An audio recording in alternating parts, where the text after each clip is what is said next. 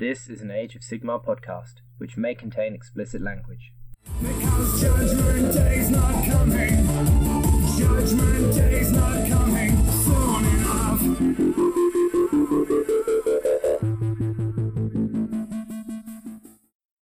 Welcome to a very special episode of Heralds of War. mortally wounded, Shadowhammer. Hayden. and Hayden. and friends. Yes. the three podcasts and friends. Yes. So, uh, if you're listening to Heralds of War, this will be episode 41. Uh, it'll be whatever episode of your podcast, Chris. 14 or mortally wounded. I think mine's like eight. I don't Cool. know. And episode one of And Friends with Hayden. Yay! Cool. So, in this episode, we are going to talk about the Runax Team Championships and specifically our experience as Team Elf Bros. Woo! Yay! There was much rejoicing. There was. Uh, yeah, so, um, unless you've been living under a rock as far as AOS is concerned, um, in Australia, you've probably seen uh, that the, the Runax blog, Gabe um, of the Runax, decided to run his first tournament and make it a team event, uh, the Runax Team Championships, because he's, he's uh, a little bit insane um, and wanted to start on hard mode. You did good. He did good. That's that's Plus, point of, point of difference makes it an event for people to want to travel to for something slightly different, and teams are super fun, so Yeah, yeah, definitely. Um, so, yeah, that was held at the start of November, uh, the third and fourth, and I think there was what fourteen teams. yeah, Yeah. yeah, that right? Yeah, yep. So, uh, quite a few teams. Um, some traveling from Sydney, um, some traveling from up north. You know, the Savage Northmen came down. Um, I think we had there was the that the uh, the Filth team. Um, there was you guys in our team, and then there was a team that was made up of like GW staffers as well, wasn't there? Like Yeah. um, Ryan from Melbourne and and stuff like that. So There was a good mix of teams. there was there was, and we also had um, a couple of local teams. We had a failed charge team with uh, Michael and Dennis and uh, Mark returning to competitive AOS, and um, we had a couple of Brisbane teams with the Mafia and and uh, there was an Ipswich team. Basically, lots. Uh, Yeah. of Calabar teams. Yeah, yeah. Like so, it was very good, and as as Liam so eloquently put it earlier, he did good. Uh, You did good. He did Did good. good. Yeah. You did good. Yeah, it was very good. it it was, It was very enjoyable. yeah. I think I think Gabe really um, did his homework and figured out how he um, wanted to make stuff happen and get it to run smooth. And then on the day, it was it worked really well. I think there was one one redraw um, across the whole weekend, which is always going to happen um, because especially if, if you're using new software for the first time or something like that. Um, but all the matchups went well and that sort of thing. So what we might do is we'll quickly talk about the format itself, uh, and then we'll go on to sort of our games as a team fairly, fairly briefly. Um, we don't want to spend six hours talking about each round. Um, Yeah. and then Yeah. Speak for yourself. nah, yeah, we'll uh, we'll gloss over. gloss over all the games that we all lost. So it'll be a nice, concise podcast. Um, Speak for yourselves. Righto. Cool. Okay, so as we sort of talked about before, it was a teams format, four people per uh, team, and the the restriction was that you couldn't duplicate war scrolls, artifacts, uh, or endless spells across the four team members. So you couldn't have two folks with marauders or two folks with, you know, cogs or whatever. Uh, but other than that, you know, if you really wanted to, you could have four mixed chaos teams or four stormcast um, teams, and if you were clever, you could you could get get the armies done. Um, maybe stormcast isn't a great example because I can't think of enough. Oh, you, you could No, just you You could- can certainly you do could do Liberators, you could do then Judas. Liberators, Judicators, and Vanguard the Hunters. Vanguard stuff. Yeah, okay, cool. Righto. Yeah. But no, what? Yeah. But uh, worth saying, summoning didn't come into that. It was only what was on your list, so it was possible to summon war scrolls that other members on your team had. Yes, which we exploited the shit out of. Um, so, so yeah, uh, mentioned before, um, we went as Team Elf Bros, which was a bit of a brainchild of you, Hayden. Yes. Um, and my love of everything else. Yeah. Also for that weekend, worth saying, hashtag Sylvaneth are elves. Yeah. Yes. Oh, mate, when when Games Workshop put Alariel in the Elf Pantheon, therefore in canon, Sylvaneth are elves. They're close to Sticking Fair to point. that. We're always wood elves, so Yeah, Yeah. that's it. Yeah. So so um, I think you came to me, Hayden, and said, "Let's do an elf team, and let's re- recruit Liam." Yeah. We're like, "Cool," and then we struggled and struggled and struggled for a fourth member, and then we found Chris eventually. Well, Chris was an accident. He said, "Is anyone got his room open?" And we are like, "Yep, you can come." There you go. yeah, I wasn't going. Then I found out that like the whole Sydney boys were going, and I was like, oh, I kind of really want to do teams. I feel like I'm missing out. So then I was just like, oh, I don't suppose you have a space, and you were like, I found our fourth person. well, I think because you and I got a bit of felt a bit left out because we ran Moab last year, the teams event, um, and you were super keen to do a team, but we just didn't have the numbers to do like an extra team that was us and whoever you know. I think we're going to do a podcast all stars or something like that. Ridiculous. So Yeah, I That's pretty much what this team is. teams was something I've wanted to do for a while. So yeah, I was pretty keen to kind of jump in and do it. So yeah, yeah. so that's cool. Um, we then sort of figured out who was going to take uh, which faction. Um, It's pretty easy. it, I'll- I I'll- suppose. Yeah. Other than us, it was, would have been pretty easy. Yeah, the only thing, the only thing really was working out your list, Clint. yeah. I, I suppose like Liam had daughters, and that was his elf army, and then you, you Hayden, you had like four different ones to choose from, Yeah. and Chris, you just had Sylvaneth, so it was like, oh, well, that's those two done, and so you Yeah. kind of took Idoneth Hayden, and then we kind of like, well, what would what can we do for Clint? Because I um, am painting up an Eldritch Council army for someone, so I'm like, oh, that'll do, and then we kind of, I think. Was it you and me and Evan one night, Chris, sat down and figured out my list?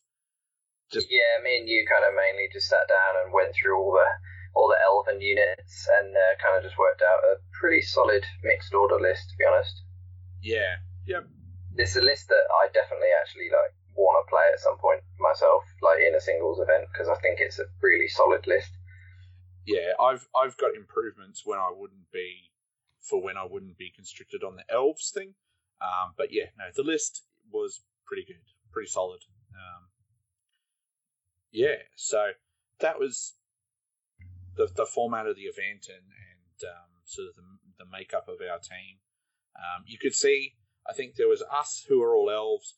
There was um, An old dwarf team. there was all. Yeah. I was trying to remember what their name were. Battle Battle shows. Yeah. Um, so they were all dwarves.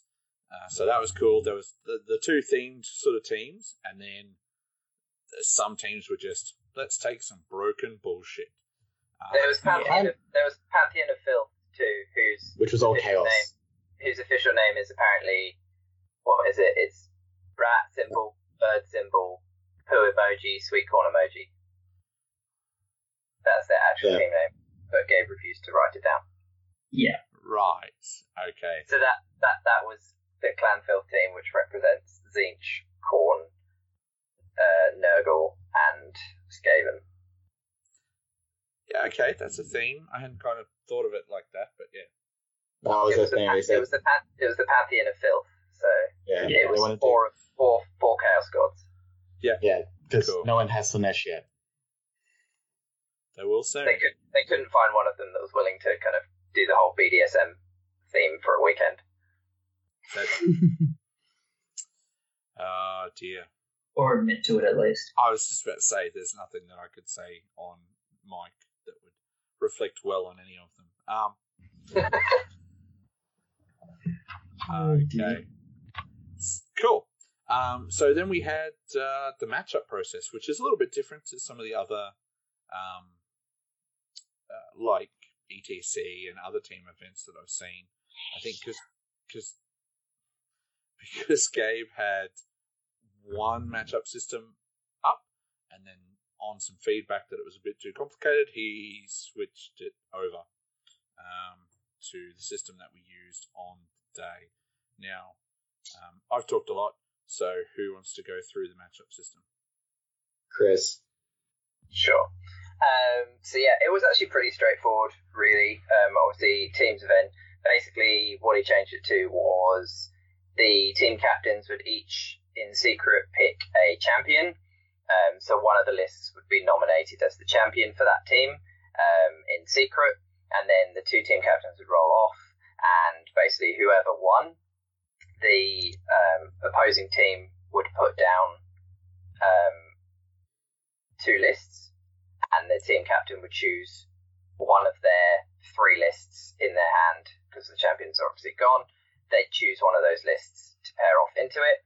Then the reverse would happen, so that person would put down two of the lists, and then the other team would put down one of their lists to pair into it, and then obviously you had the one remaining list each, and then the two champions would play off. Um, so it was pretty straightforward actually. Um, once you, once you did it once, it was pretty easy, um, and there was quite a lot of discussion every time as who would be the champion and trying to guess who their champion would be, which I'll be honest, I wasn't very good at doing. Uh, No, you were fucking awful at it. well But put. I think I well think put. most teams probably didn't guess our champion correctly either. So because I think we were trying to think who theirs would be and pairing into that, and then the opposite would happen. So, uh, but yeah, it was quite funny. Yep.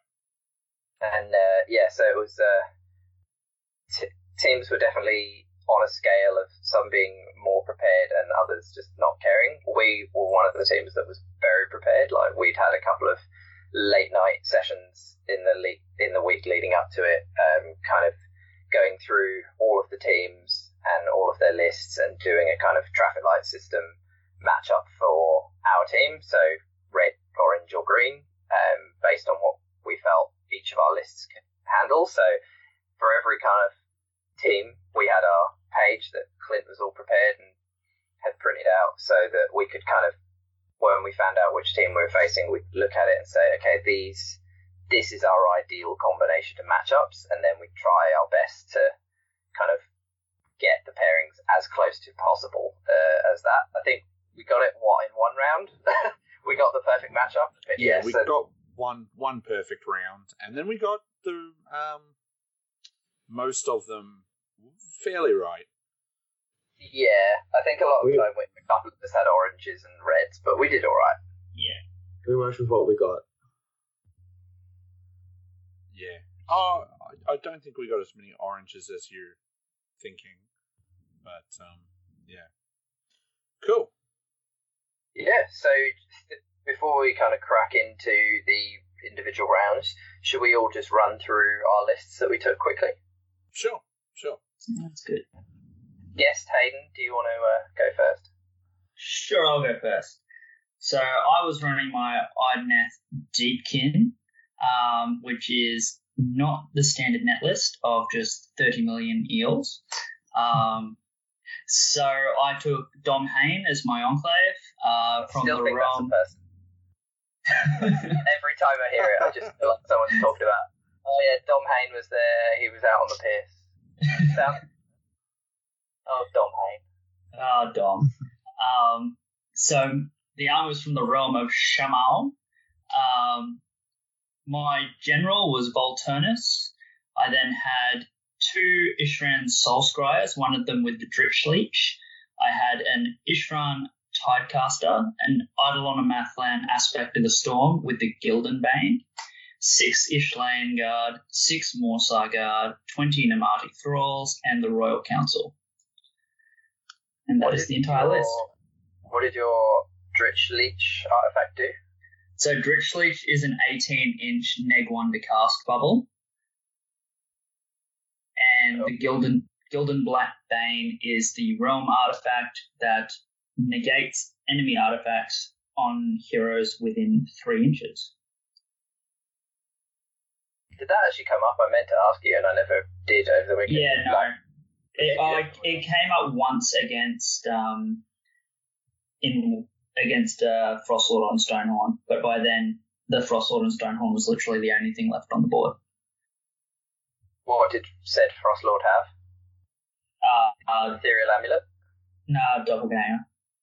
Oh, so that's good though. You turned it off, so you were able to attack first with the Eidolon. Uh, no, because it was his turn, so he attacked. Yeah, okay. So, yeah. But anyway, we'll get to that. Fair enough. Cool. Liam, what was in your list? Um, so I was running daughters, um, pretty much witch elf spam. So I was in the Hagg Nar temple because that's the most broken temple.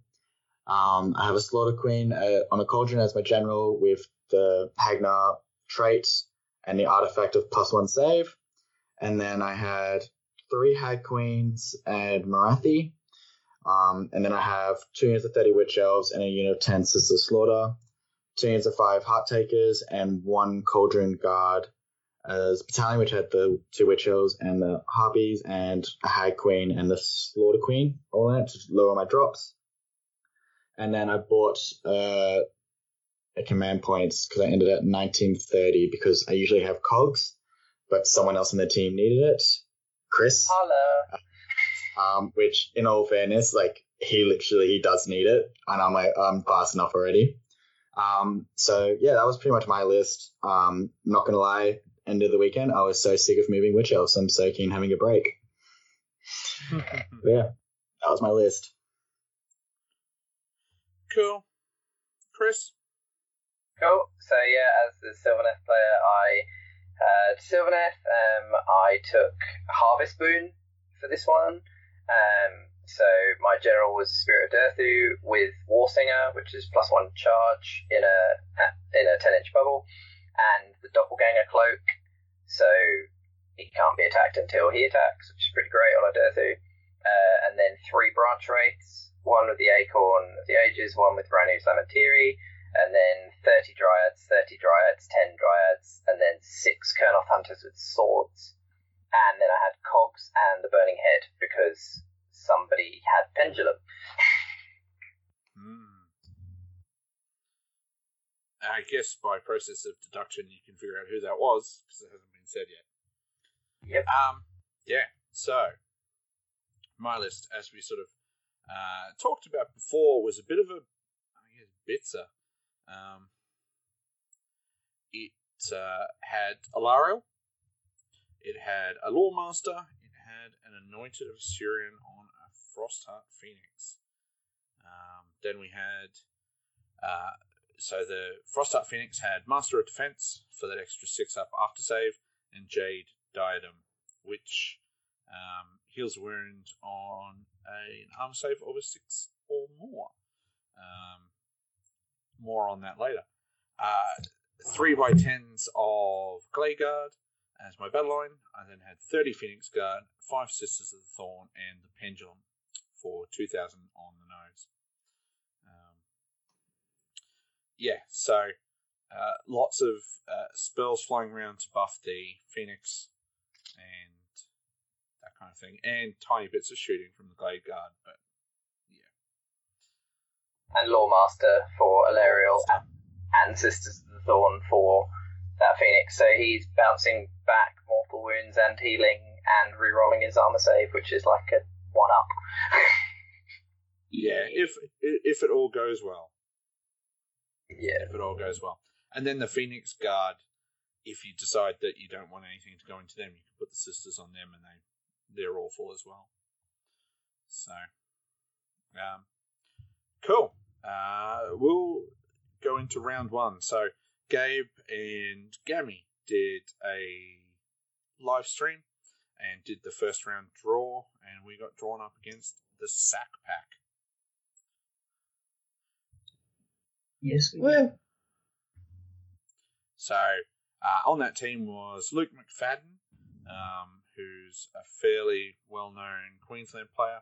Um, does really well. Nice bloke. Nice. Oh yeah, definitely nice bloke. Uh, knows his in, army inside and out. Uh, so he was their captain. Um, Jeremy um, had dropped. who was meant to be in the team, and he was replaced by Keegan. Keegan Watson. Yeah, who had Free Guild. Yeah. Um, then there was Hayden Waldock, who's more of a 40k guy. Um, he had Stormcast, um, fairly Space Marine. Fairly standard sort of new Stormcasts with evocators and ballistas, etc., etc. Um, and then Zenith, who had well, basically just say two Magma Dragons and then some other stuff. Two Magma Dragons and a Stonehorn. Yeah, yeah, and then some grots to fill in battle line. Yeah. Cool. So we got them. Uh, the we rock up. We start doing the matchup process. Sorry, um, I don't think we've mentioned that I was captain. Have we mentioned? Yeah. that Yeah. yet? Okay. I can't remember. We Um, haven't mentioned it, but yeah, Captain. Yes. Okay. So when I said, "Have we mentioned it?" and you all went, "Yes," thank you. Um, thanks, guys. Yeah, thank, thank you for being helpful. Uh, yeah, so we haven't mentioned yet that I was captain. So I was the one in charge of doing the matchups. Um, and we had, I had my little sheet there with all the different colours on it. Pull up theirs. Picked, um, we picked Liam as our champion because he had the most greens. I think he had one orange. Um, Yeah. In the in the list. Um, Which I think was the. the Death? one he had, yeah, It would have been. Yeah. Yeah. Yeah. So we won the roll off, um, and then I think we put Chris. No, they they they put put down. up they put up Keegan. Yeah, they put down the Free People's gun line. Um, So you just I went- was like, gimme, gimme, gimme. yeah.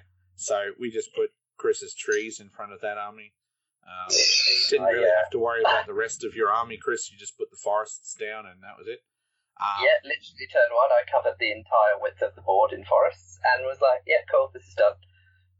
Um, I then we put up myself because I had the next amount of decent matchups, um, I think, and then so they gave me uh, they picked Hayden to play me with all the Stormcast, uh, which left uh, Hayden playing Zenith, and so yes, they Luke had uh, picked himself as the champion, so he was playing against Liam. Well, So, um, it kind of went to plan and it kind of didn't. Um, I think that was we all got matchups that were okay for us, except for Liam who got an orange. and me. Um, oh, was yours an orange? Yeah, Yeah, mine, mine was an orange, yeah. cool. Okay, so it went about halfway to plan. yeah. Yeah. Yeah. So, Yeah. um, Chris, you've sort of already talked about what happened in your game. Um, Oh, so we should probably mention the scenario was better part of Valor. Yes, Yes. that was Yeah. that was interesting as the first scenario. Yeah. Yeah. So, Such a yeah, bad I mean, scenario. Yeah, I mean, my army was a teleport, charge, super aggro list, but one that can also obviously just hide behind trees. So I put a big wood. I put my free wood in the middle of the board. It's a massive one. I put my acorn down, covering the right side. I put my branch wraith in the middle, next to arcane, so it was guaranteed the cast on the other wood, which I put in front of the other objective. So I had seven bases down, turn one, covering all three of my objectives. He castled up all his guns on his middle objective and just put a griffin and three demigryph knights on each of his side ones. So turn one, I sent Durthu and 30 dryads teleporting through into that. Didn't kill, uh, didn't kill stuff, but wounded the griffin, took off some of the knights, but mainly just had 30 bodies around the objective. So I burned that turn one. Turn two, I did the same thing. I teleported them to the other side, and then did the same thing. Killed that, burnt that objective, held on to all three of mine, and then on turn three, I just burnt all three of mine, and he couldn't win the game because I had 14 points, and he had one that he could score for eight potentially on the last turn. So it was a pretty easy, good matchup for me. You rolled the poor guy.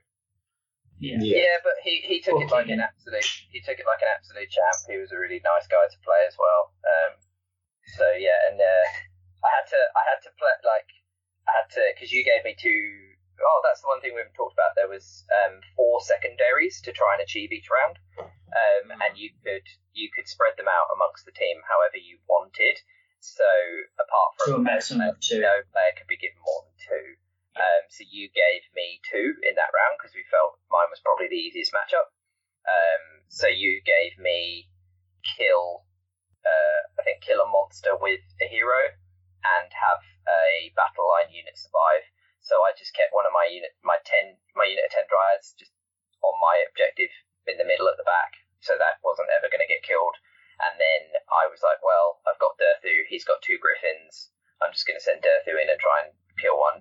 Actually, didn't with Durthu. Got fluffed, and then because I took him in the side, so his guns had something to shoot. He shot him off in a couple of turns. So then I was like, oh, I have to try and kill a griffin with a branch wraith. Um, so then, literally, I he sent one griffin at one of my objectives, and I kind of just held it there and was slowly getting the odd wound through here and there with um, dryads and chipping it down, chipping it down. I had Kurnoths there, but I didn't want to send them in because they'd have killed it. And so then I literally, over the course of turns three, four, and five, sent all three of my branch wraiths at it and was just attacking and arcane bolting and stuff with branch wraiths. And then on my last roll, I got the last wound through and killed it, so got the secondary. So So, uh. Yeah, I managed a good major win plus two two secondaries for the team, so had a good start. Cool. So I was on table two, so I guess we'll do me next. Um, so I was against Hayden and his Stormcast. Um, uh, this game, my I don't know, my head wasn't really in it because I just you would think I'd never played before, to be honest, because we didn't roll for terrain because I didn't think of it. Like, yeah, it was just it was bizarre. Um, we didn't roll for terrain, for, didn't think of it. I'd forgotten that new Stormcast have to go one down, one up. Um, They have to go one down, one up. Yeah. yeah, Same. Same. Right. Same Same as as Nighthawk. Nighthaunt. same as Nighthaunt. They can only Well- deploy one in the sky for e- for one that's on the battlefield. So they have to put one on the field first before they can put one up in the sky. Yeah. Well then, Yeah. So I had forgotten this um, because I think the only time I'd played Stormcast in AOS, like with their new book, was when I played Animate RCGT, and it was um, Total Commitment. So it didn't come up then. yeah. and I'd sort of forgotten. So that didn't happen. We didn't roll for terrain. Um, I derped on my artifact, but I was being very polite and not getting out my phone and trying to crawl through this PDF. So I'm like, I'll just check it at the end, but I'm pretty sure it does this in the back of my head. Um, but I'd mixed it up with like Phoenix Stone or something like that, um, which would fuck me over later. Um, and yeah, so it was a bit like that. I've got to admit, um, I was quite disappointed that a bunch of Hayden's models weren't painted. Like his um, Zeros was bare plastic. His um, ballista crews were just white primer. The rest of his army was barely more than white primer to start with. Um, It's Stormcast. It's not that hard to fucking paint them. agreed. And I kind of, I, I kind of had a chat to Gabe, and I went, mate? Are there some sort of, you know, what would what did the pack say about three cut like you know model painting and stuff like that? Because I couldn't remember. Um, but there was he hadn't built in a provision to um, remove models. Yeah. Yeah, it was one of those Just- weird ones where we'd all assumed, like, travelling up that all the armies had to be painted because the pack said everything must be three colour minimum, but it just didn't have the line of unpainted models that will be removed from the table. So I think Gabe just ruled, like, he won't take them off the table, but they'll get zero for painting. Yeah. It So, was a bit frustrating considering that I'd done a lot of late nights to try and at least get the Yeah. to a level that I felt comfortable putting it on the table. That was Yeah. better than that was better than three colors because I wouldn't have felt good bringing just three colors. Yeah. And, you know, so yeah, that was a bit disappointing. Um, overall, this game was a major loss for me because I fucked up the artifact, which just meant that the Phoenix just went down when it shouldn't have. Yeah. Um, I just remember, like, after like 40 minutes of playing, I just saw you, like, from the corner of my eye, just taking the Phoenix off the table, and I was like, how's the Phoenix dead? And you're like, oh, because just this happened. And I was like, but, like, it heals a wound on every armor save of 6 plus, and it should have, like, a 1 up save. And Clint was like, oh, yeah. And I was like, like I said, my brain just wasn't in it this game. Um, but that's okay because well, I'd never also never used the army before that Yeah. day. Yeah. I'd borrowed stuff off you. I'd borrowed stuff off Michael. Um, I borrowed stuff Aiden. off Evan. Yeah. I Yeah. borrowed stuff off everyone to fill, finish So, yeah. this army. So Yeah. I'd never had a practice game with it. So yeah, Because it was That's- actually that's- my, it was my Phoenix, wasn't it? Because I got it painted for the event, which was a good prompt for me to get it done. So. yeah, yeah, um, yeah. So it, that game went badly for me. Um, Hayden, how did you go? Uh, so playing Zenith was coming into the game. I was really worried about those bloody magma dragons because I'd never seen them before. Had no idea what they did until you guys told me. Oh yeah, they're better Jabberslythe. Um, Yeah. uh, so it was a good game.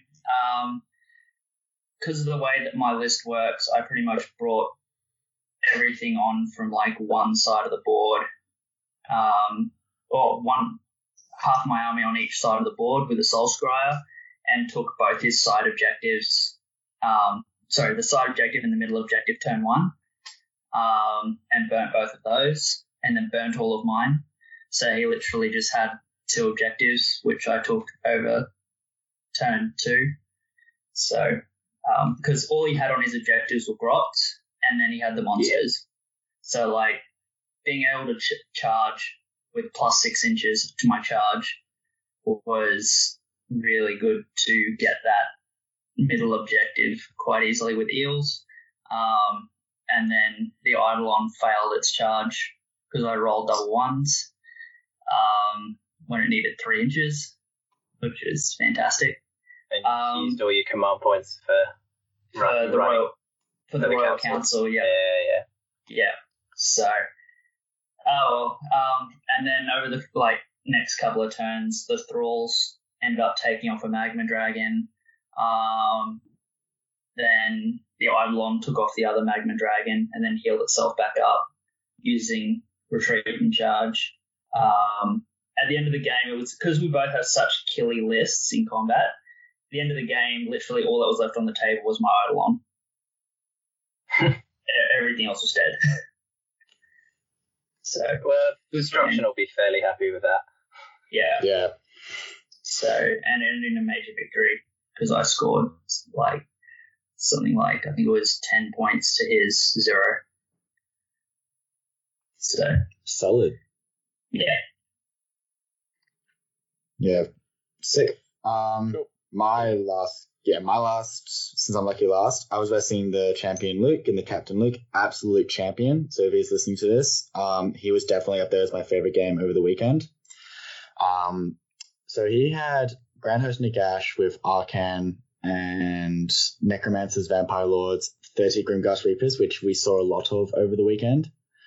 Um, and yeah, so pretty much to sum up this game, um, he was being so the way I usually play, I always have harpies up in the sky as a huge threat, um, which worked really well because he kept measuring nine away on stuff to make sure I couldn't drop down on the objective. Um, he debuffed me to make my witch elves movement two inches, so they were slower than dwarves. So I couldn't get. Yeah, it it's it's pretty fucked like how slow they were. I was like, even on the run, I was like moving like four inches at best. I was like, oh, this is annoying. Um, because it went off twice, so you halve it again. Oh, Gross.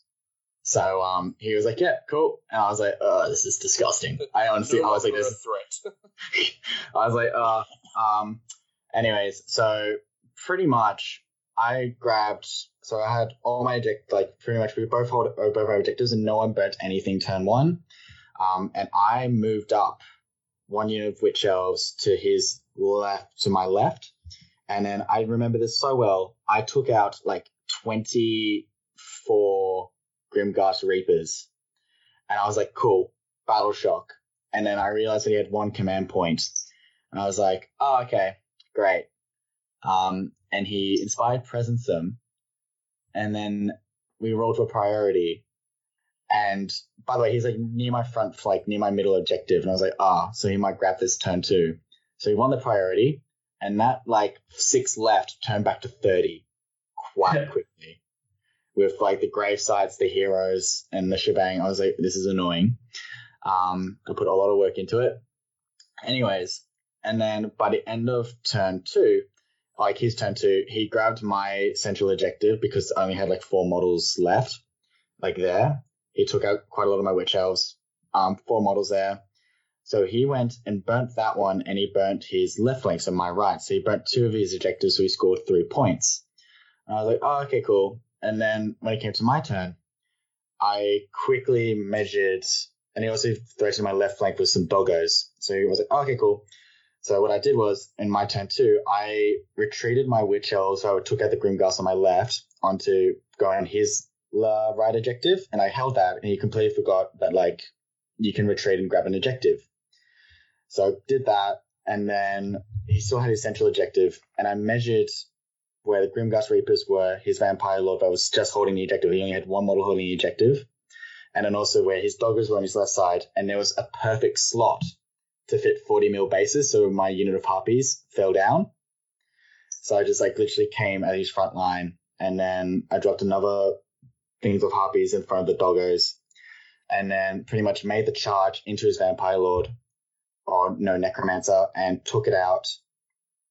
And then I just went cool. So I grabbed those two. I got my ones. I'll burn them all, and I won the game just because he left like a little slot in for my um harpies. And that's how I won the major win. Like it honestly was not looking good, but then when he left that little slot, I was like, cool, I'll take full advantage of this. And yeah, so that's how I won the major win.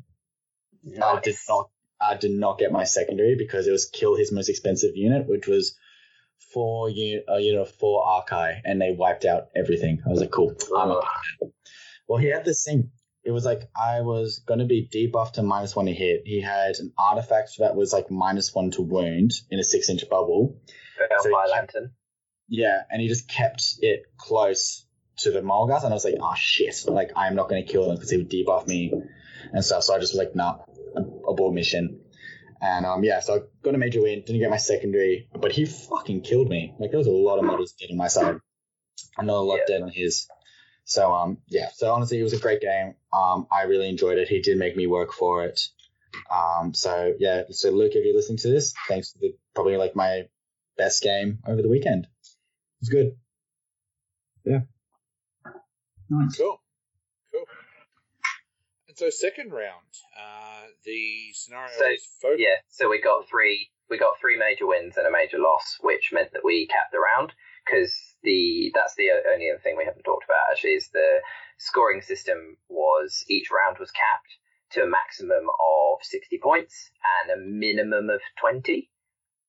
Um, Yeah. So each game, so a major victory was worth 20 and a basically it was a 20 nil system. So major wins worth 20, major losses worth zero, and then basically 15, 5, 10, 10. Um, so if you've got, even if you got four major wins, you would be capped for that round at 60, which is the equivalent of three major wins. So as long as you always got three, you would cap the round. Um, so yeah, we even though Clint got a loss, we managed to get three major wins, so we capped the round. So we are pretty happy. Actually, Yeah. Chris, that's that's incorrect. Major And wins you worth fifteen. Ah, there you go then. Major wins worth fifteen, and secondary objectives were worth two each. Ah, there you go. How does that work? Because there was only Yep. eight points in secondary objectives. Yes. Yeah. Okay.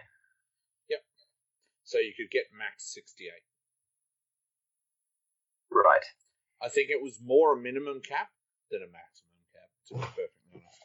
Yeah. I think, yeah. I think it was originally a 20. I can't remember his first pack, but yeah, I remember seeing that it was a 15 at some point. Okay. Fair enough. Yeah. Cool. Right. So, yes, we, we three majors, uh, three major wins and one major loss. So that was my contribution as captain, and it only went on from there. Okay. So, yeah, second round was focal points, and we got drawn against the failed charge. So You. Who are those guys? Are they a podcast? They are apparently a podcast. So they are the second uh, podcast out of Toowoomba. Um, podcast, Ooh. AOS podcast capital of Australia. Was Hayden's Eidolon on their team? No. No. No. No. Ah, ah, I see No. what you mean. I see what you did There there. we go. There we go. Someone got the Because joke. it failed. You know, Because it because he failed failed its charge. charge. There we go. Right. Okay. Good. Uh, Good. I'm I- glad we all I- remembered ten minutes ago. I just woke up, so I couldn't get the joke. Sorry. There wasn't much to get. Um, Cool. So it, it turns out I can't go to Brisbane um, to play a tournament and not play people from Toowoomba. Um, it just it just seems to happen. It's happened at both Brishammer events, um, and now it's happened at Runex. So that was fine because me and Liam came up from Sydney and we got to pe- play people from Brisbane and Toowoomba. So Yeah, we were winning. you know that was good. Um, so, uh, yeah, so we were playing Failed Charge. On that team was Dennis uh, with his Tzeentch. Um, he was the captain. There was Michael, who had um, just an, a, a mixed order army with, you know, um, Morathi and a Frost Heart and Eleven up. Arc and Arkanauts and fucking everything. Yeah. Um, so yeah, there was yeah. So Dennis, Then they had uh, Mark. Mark. Had his Nurgle. So Mark's list was the Glottkin and then the three Maggoth Lords and a bunch of Blight Kings. Ah, Cool so, thing. Yeah, so he just wanted to take all of them.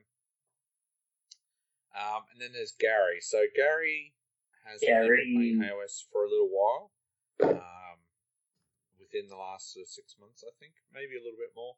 Um, he was running Legion of Night with Mannfred because he's a champ. No, it's a shit fucking Mortarch. Sorry, Liam can't join us anymore. Liam has been disconnected from this call. Um, so yeah, he had Mannfred and Dude on Zombie Dragon, etc., etc. Before we Um, keep moving forward, did anyone else notice that Hayden and Chris went silent on agreement with me? And No, I was just waiting for the comeback. My mother always taught me if you don't have anything nice to say, just don't say anything. Uh, I can do this podcast by myself. It's fine. Hey, I didn't say anything. Don't drag me into this bullshit. You know better. Um, This is why I'm the and friends. yeah, you're yeah, as opposed to frenemies. Um, Thanks, yeah, Clint. Y- you and I are sharing a room at Masters Hayden. You have to be quiet, or you're going to end up sleeping outside. No, I can say mine, but I got cats. Cool. Um, so, at the start of this round, uh, Chris and Dennis had decided that they would like to play each other.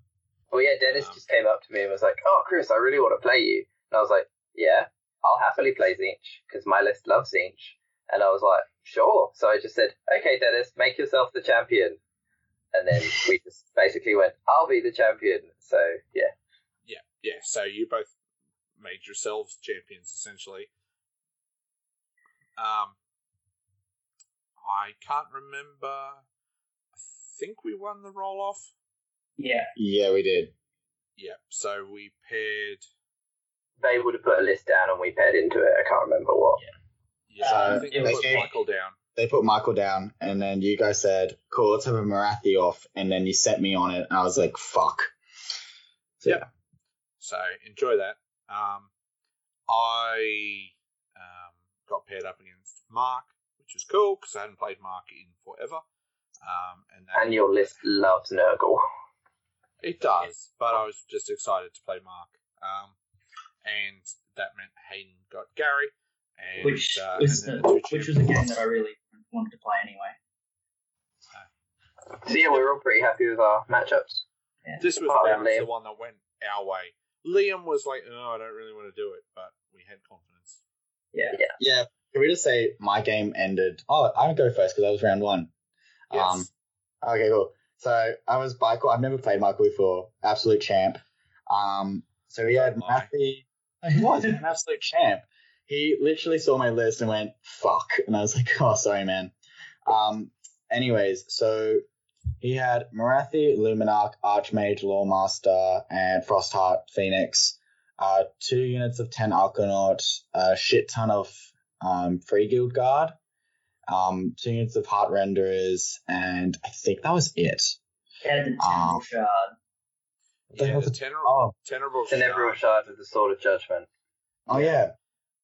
So he had that. Um, he explained to me what it did, and I was like, "Oh, okay, cool." And you guys gave me a heads up about this, and I was like, "Oh, okay, it can't be that bad." It is that bad. Yeah. Um, anyways, so we deployed. I said, "You go first. and then he started casting spells, and I was like, "Oh, okay, cool." And he was just like, "Oh, what?" And I was like, "Yeah, you forgot to like transform Morathi," and he's like, "Fuck," um, because now he's left Morathi in small form. Um, so yeah, so pretty much that was like he he kind of messed up there, and then um he didn't really do much. He just moved close to the ejectors and scored one, two, three points. Um, and then I it was my turn, and I just moved forward because that's all Dorsey Kane are good for. And um, I wiped out all his free guild. I wiped out his Arkanaut company, both of them pretty much and I did some damage to Morathi, I'm pretty sure, in the distance, or some. Oh, no, I did damage to the Phoenix, one of the others. But what he did do in his turn one, though, which I should mention, is he teleported the Temple Shard onto my Cauldron, and he did 14 mortal wounds to the. Shit. Yeah, he did 14 mortal wounds to it, and the Cauldron's 13 wounds. But luck, and I was like this, I was like, oh shit. And then what I did was, so I rolled my five up ward save, and then I had four left for the rest of the game. And so I passed 10 of them, and then he was pretty pissed off, but he was quite impressed that he did that much damage. And in the end, um, the Temple Shard died, um, as you would expect. And then, um, Did he get his So hang on. teleport away after his So you passed you passed ten out of 14 five up ward saves. yeah, Yeah, and this is why people hate Wow. you. Wow. yeah, is that a problem? and they weren't even re-rolling. Yeah. No. Okay. Clan Filth dice. Winning! Yep. Yep. There we go. They're banned at Masters, right, Clint? No. It should be. Uh, only dice that you can't read are banned at Masters, like fucking Deepkin dice and Winning. like that. God damn it. If you guys, if you guys want some clan filth dice, I got plenty. So yeah, but then turn to I won priority, and I pretty much just was killing him slowly. Um, did damage to Morathi. Um, so yeah, so she had to transform, and we didn't really have a Morathi off. But throughout the game, so I was like maxing out on points by turn two onwards, because I killed pretty much everything. Um, but what happened was he kept throwing shit at my cauldron, trying to finish it off, and the cauldron just kept killing whatever got thrown at him. Like he threw the phoenix in, and then the cauldron avatar just went like nah and killed it. And then um yeah, so he got really fed up with it. He like he literally threw everything at it. He threw harpies and everything, and the cauldron just did not want to do it. The only way the cauldron could do it was it the harpies. One of the harpies went into combat, and then he made a six up save. I had one wound left because he did some damage, and then he had one wound left, and then I hit it, and then he made a six up save, so I had a mortal wound back to me, and I failed the mortal wound, so it killed itself. That's how the Yeah. cauldron died. Um, so pretty much I killed myself with the cauldron. Um, but by the end of it, like he had no models, and I maxed out on points um, by turn three pretty much, and he was like, cool. So yeah, um, Hagg Nar's broken, and that's my game. Thank you, Michael, for playing. You did not you did not waste my time. there it is. oh dear. I mean, Um, when he, when you say threw everything at it, did he actually throw everything he had at it? Well, he didn't throw a pin. Oh, let's not get there That's yet. next game. That's next game. Yeah. Uh, dear. Cool.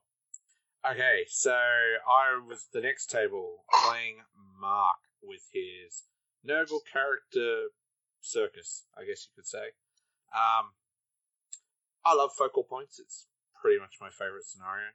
Uh, so he put pretty much all of the characters in the Glottkin on one end, um, on one flank, and I spread out mine a little bit further. Um, gosh, I'm trying to remember the specifics of this game. Basically, uh, Mark and I chatted probably a little bit too much because one, we hadn't played in ages, but we haven't really even seen each other in ages. Um, so we probably spent a bit too much time chatting. Um, I ended up getting the major win, but I think had we not bullshitted on and had time to play another round, Mark would probably definitely have won. So, um, So you slow played. I did hear that. We- I heard a lot we- that Clint we- was a slow player over the weekend. oh wow, wow. It's a bit of the, The pot truth- calling the kettle black, isn't it? yeah, truth there's- comes out. there's- Chris, you're also a slow player at times. I am not. I don't know You where are. these rumors have come from. I was Are you playing quickly. Can I just say, quick, quick sidetrack story? Me and Dan Brewer from Clan Filth, we've once played three games, right? Three games. And in the space of we play three games, Chris just finished deploying his first game. That's not true. Oh no, wait, is just definitely a gross exaggeration. Was that that one time when me and Zach played? Yeah, the two slow players played together. Right. In a casual environment as well against, yes, Zach. okay. So Anyway, um, the fact that you were the last person playing in this particular round, Chris, I don't know where this slow play bullshit. Um, yeah, so it was awesome playing against Mark. Um, hadn't played in ages, and it'll probably be, despite living in the same town, um, we just didn't, we just don't play. And Mark hasn't been playing a lot of AOS lately, so um, yeah. And apparently, after this, that particular weekend, he probably won't for a while again anyway. So yeah, yeah. So I, I, I got that game, but yeah, had had it been like two hour forty, were they two hour forty five rounds or two and a half? Uh, two and a half, I think. Yeah, so if they were two hour forty five minute rounds, we would have had enough time to play another round, and um, and then Mark would have won. So that surprises me though, because like so many points are invested in four monsters, and when it's you need to be in five places on the board, and it's most models. I would have thought he'd have. Yeah, I just thought Just your list would have just done it. Um, the the fact was that I had um, I had stuff that fell over fairly quickly in the form of the Glade Guard, um, and he was running shit everywhere because Nurgle is quite quick. Um, Mm. so once stuff some stuff was tied up, it um, like he committed a lot to killing my Phoenix Guard. Um, and once that's done, that's my one big unit gone, etc., etc. So, Yeah, um, fair. so yeah. Um, Hayden, how did you go, man? Uh, well, I played Mr. Gary, which was probably the one game that I really wanted to play because I really enjoy playing Gary. He's an awesome bloke. Um, and he Oh, never played Deepkin before. Um, and so he had like a unit of 40 skellies, a whole bunch of dogs, and then he put his characters behind it. But he didn't measure to the back of the board and left a big space at the back of the board.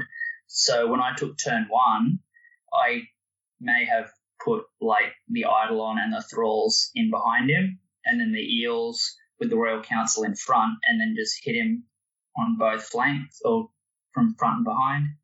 Um, So he, he gave him a tuna fish sandwich. yeah, Yeah. except yeah. So he got uh thralls in the back, which killed his vampire lord on zombie dragon and Mannfred in one combat. Um, and the eels went into the front because of because of the way that he deployed the skeletons. Both soul scries just went cool. All right. Let's both point to those skeletons and we can charge literally everything on the board. Um, so it was over by the top of turn two. Nice. Wow, that's fairly decisive. Yeah. Right. Okay. Well, it's up to you, champion. Tell us how you went. So I think Dennis kind of knew basically from before we even played how this game was pretty much going to go, um, and it did. But yeah, it was just a fun game. I obviously put trees down where I could and hid my dryads in them and behind them, and basically went first. And he deployed his so he had Tzeentch, so he deployed his twenty Zangor kind of on his line because it's the diagonal deployment kind of on the on the line for one of the side objectives, um, and where the terrain was, I couldn't fit a wood there, so I was kind of like, oh, I can't really get that one. Um, so I just ignored it. Um, and then he kind of had his, he had two units of six enlightened on disc and six Skyfires on disc, and a Gaunt Summoner and a Chaos Sorcerer Lord and the Blue Scribes. But he deployed them quite far back, so they weren't in range of any of my stuff, and then also, nah, like it didn't fly, so he didn't have any line of sight once I was in my trees, so couldn't really use any of his magic against me. Um, so I kind of just played it a bit cagey. I took, I held my one, I took the middle one, and I took the side one because the middle one's worth two. I was like, as long as I always hold this, and then I hold my back one and one side one. He can also hold his back one and one side one, and I'm always going to win because I'll get four every turn and he'll get two. So basically, that's kind of how the game went for turn one anyway. And then turn two, I went for a cheeky teleport because I set up an extra wood um, because he just had his two tens of acolytes kind of in two lines, kind of guarding his back objective. So I, on my first turn, put one of my branch wraiths into the middle wood and then on my second turn set up a wood to the side of his back objective, teleported the six Kurnoth hunters with swords and Durthu through, and m- made the shooting and the charges with both, which with the Kurnoths was able to get four, I think four of the Kurnoths in within six of his objective, and the Kurnoths and Durthu between them killed the 20 acolytes in a turn, so I took his objective on that turn. So it was 4 2, then it was 6 2. Then he came over with his Skyfires and Enlightened to clear that out. But basically, they were there for the rest of the game fighting the Kurnoth Hunters. So it went, he did outnumber me, so it went back to 4 2. Um, but then I tele- I charged in with some Dryads and wrapped the round, and then outnumbered the Skyfires and the Enlightened, so then took it to 6. Um, and his 20 Tzaangor literally did not move for the entire game. They just sat there because he was like, if I move them to come for you, you'll just set up a wood because I'd already set up a wood to the side just in case he ever left it, so I could just teleport some dryads and string out and grab it. So I kind of went, yeah, that's fine. Took those 20 Tzaangor out of the game by just letting them score that one point each turn, and um, yeah, that was it really. So um, it was again pretty convincing for me, but yeah, really fun game. Glad I got to play Dennis, and yeah, we had a laugh. So yeah, it was good. Cool. Nice. Cool, cool. Um, yeah, okay. So we got the four mages, Yeah. Yeah. which was awesome. Um, I don't specifically remember objectives, secondaries in this. I think we had Um, one each to do. Yeah, we I'm had one each sure and we we got each all- did Yeah. them. Yeah. Probably. Yeah, maybe I can't remember. Yeah. It's it's one of those things that um, was jotted down on the sheet, and I don't remember specifically, unfortunately. So, then third round, we got drawn against a shitty team full of Fucking- shitty people The fucking pricks, eh? that no one likes. Yeah, Yeah. especially that Chris Top guy. Yeah, so we had to play the Pantheon, which we knew, I which we we knew, was, we knew was coming. I love how you guys all went silent when I made that comment. We uh, we knew it was coming because they were Yeah. they were maxing out every round. I think getting the majors. I think the second round where we played, they got drawn against. They, did they get the Mafia or Dicey Digits? Dicey digits. Oh no, they got Luke's. They got Luke's team, right? Yeah, the herd. Um, so, and they got all four majors, and that should have been around where, well, it was around where I felt like it could have been kind of even, like maybe two wins to each, but they got all four majors, so they were they were definitely the team to beat. Um, so they were sitting on they were sitting on all eight majors going into the third round, so we were sitting on seven, so we knew we were uh, going to play them. Pretty close, yeah. I think it was a fairly foregone conclusion if we kept doing well, we would play them at some point on the weekend. Yeah. So yeah, so we got them now. Um, I lost the roll off, unfortunately. This was after I listened to Chris. Chris was Shut up. like, "They'll they'll make Ash the champion." I'm like, cool. It's only because I'd heard that Ash had been the ch- Luke. I think told me that Ash had been the champion in the previous two rounds, so I was like, okay. Uh, um, uh, Yeah, I so you're like, I- Ash will be the champion. So we pair, we put Hayden in as Yeah. the champion. Yeah, and um, Some move wrong, that was. Chris. You So were what- wrong. what they thought was afterwards. Dan said he was sure that he thought they were going to put me or Liam as the champion. So, which was probably Sydney bias, but um, so they were like, oh well, we'll just feed them Dan because Dan didn't think he could beat any of us. So Right. they were like, Dan will just be the one that they'll throw under the bus against the champion, which they were thinking would be our strongest player. So, like, that was their logic anyway. But yeah, Well, they were also wrong. yeah. We didn't give them our strongest player. We gave them Hayden. Oh, I think actually Hayden probably was Hey, our strongest did I say? Yeah. Do, Yeah, do we did do I we want to go across the the rest of the results for the weekend, guys? Did I? Did I say you were our weakest player? No. oh. Yeah. So I unfortunately lost the roll off. Um, but I think I had the m- most good matchup, so I threw myself out uh, the list, and they Chris Tot, who was their captain, paired himself up against me. I feel so sorry for you. We were happy with Um, because that was the matchup we wanted. So That was kind of the matchup we wanted. Yeah. Um, and I'm pretty sure that was the matchup they wanted because they thought, yeah, we'll just yeah, we'll just club this baby seal and we'll be on our way to four majors. Um, yeah. Uh, then Oh, I this is think duality. what did we do? by the way, Yeah. Yes, duality. it was duality. Yeah. Um, I made sure to say it before the round last time. I just yeah. Um, then we put up Liam. Uh, no, they no. Do, do, do, do, do. Uh, They so put up they Ash. They put up Ash, and we went fuck. Yeah. Fuck you, Chris. Um, That was actually all I response. I'm pretty sure they put down Ash. Like Ash put down himself, being like, "Yeah, I'll put down myself." And we all just looked at each other, and just went, "Well, this is not going to plan." yeah, pretty much. That's pretty much what happened.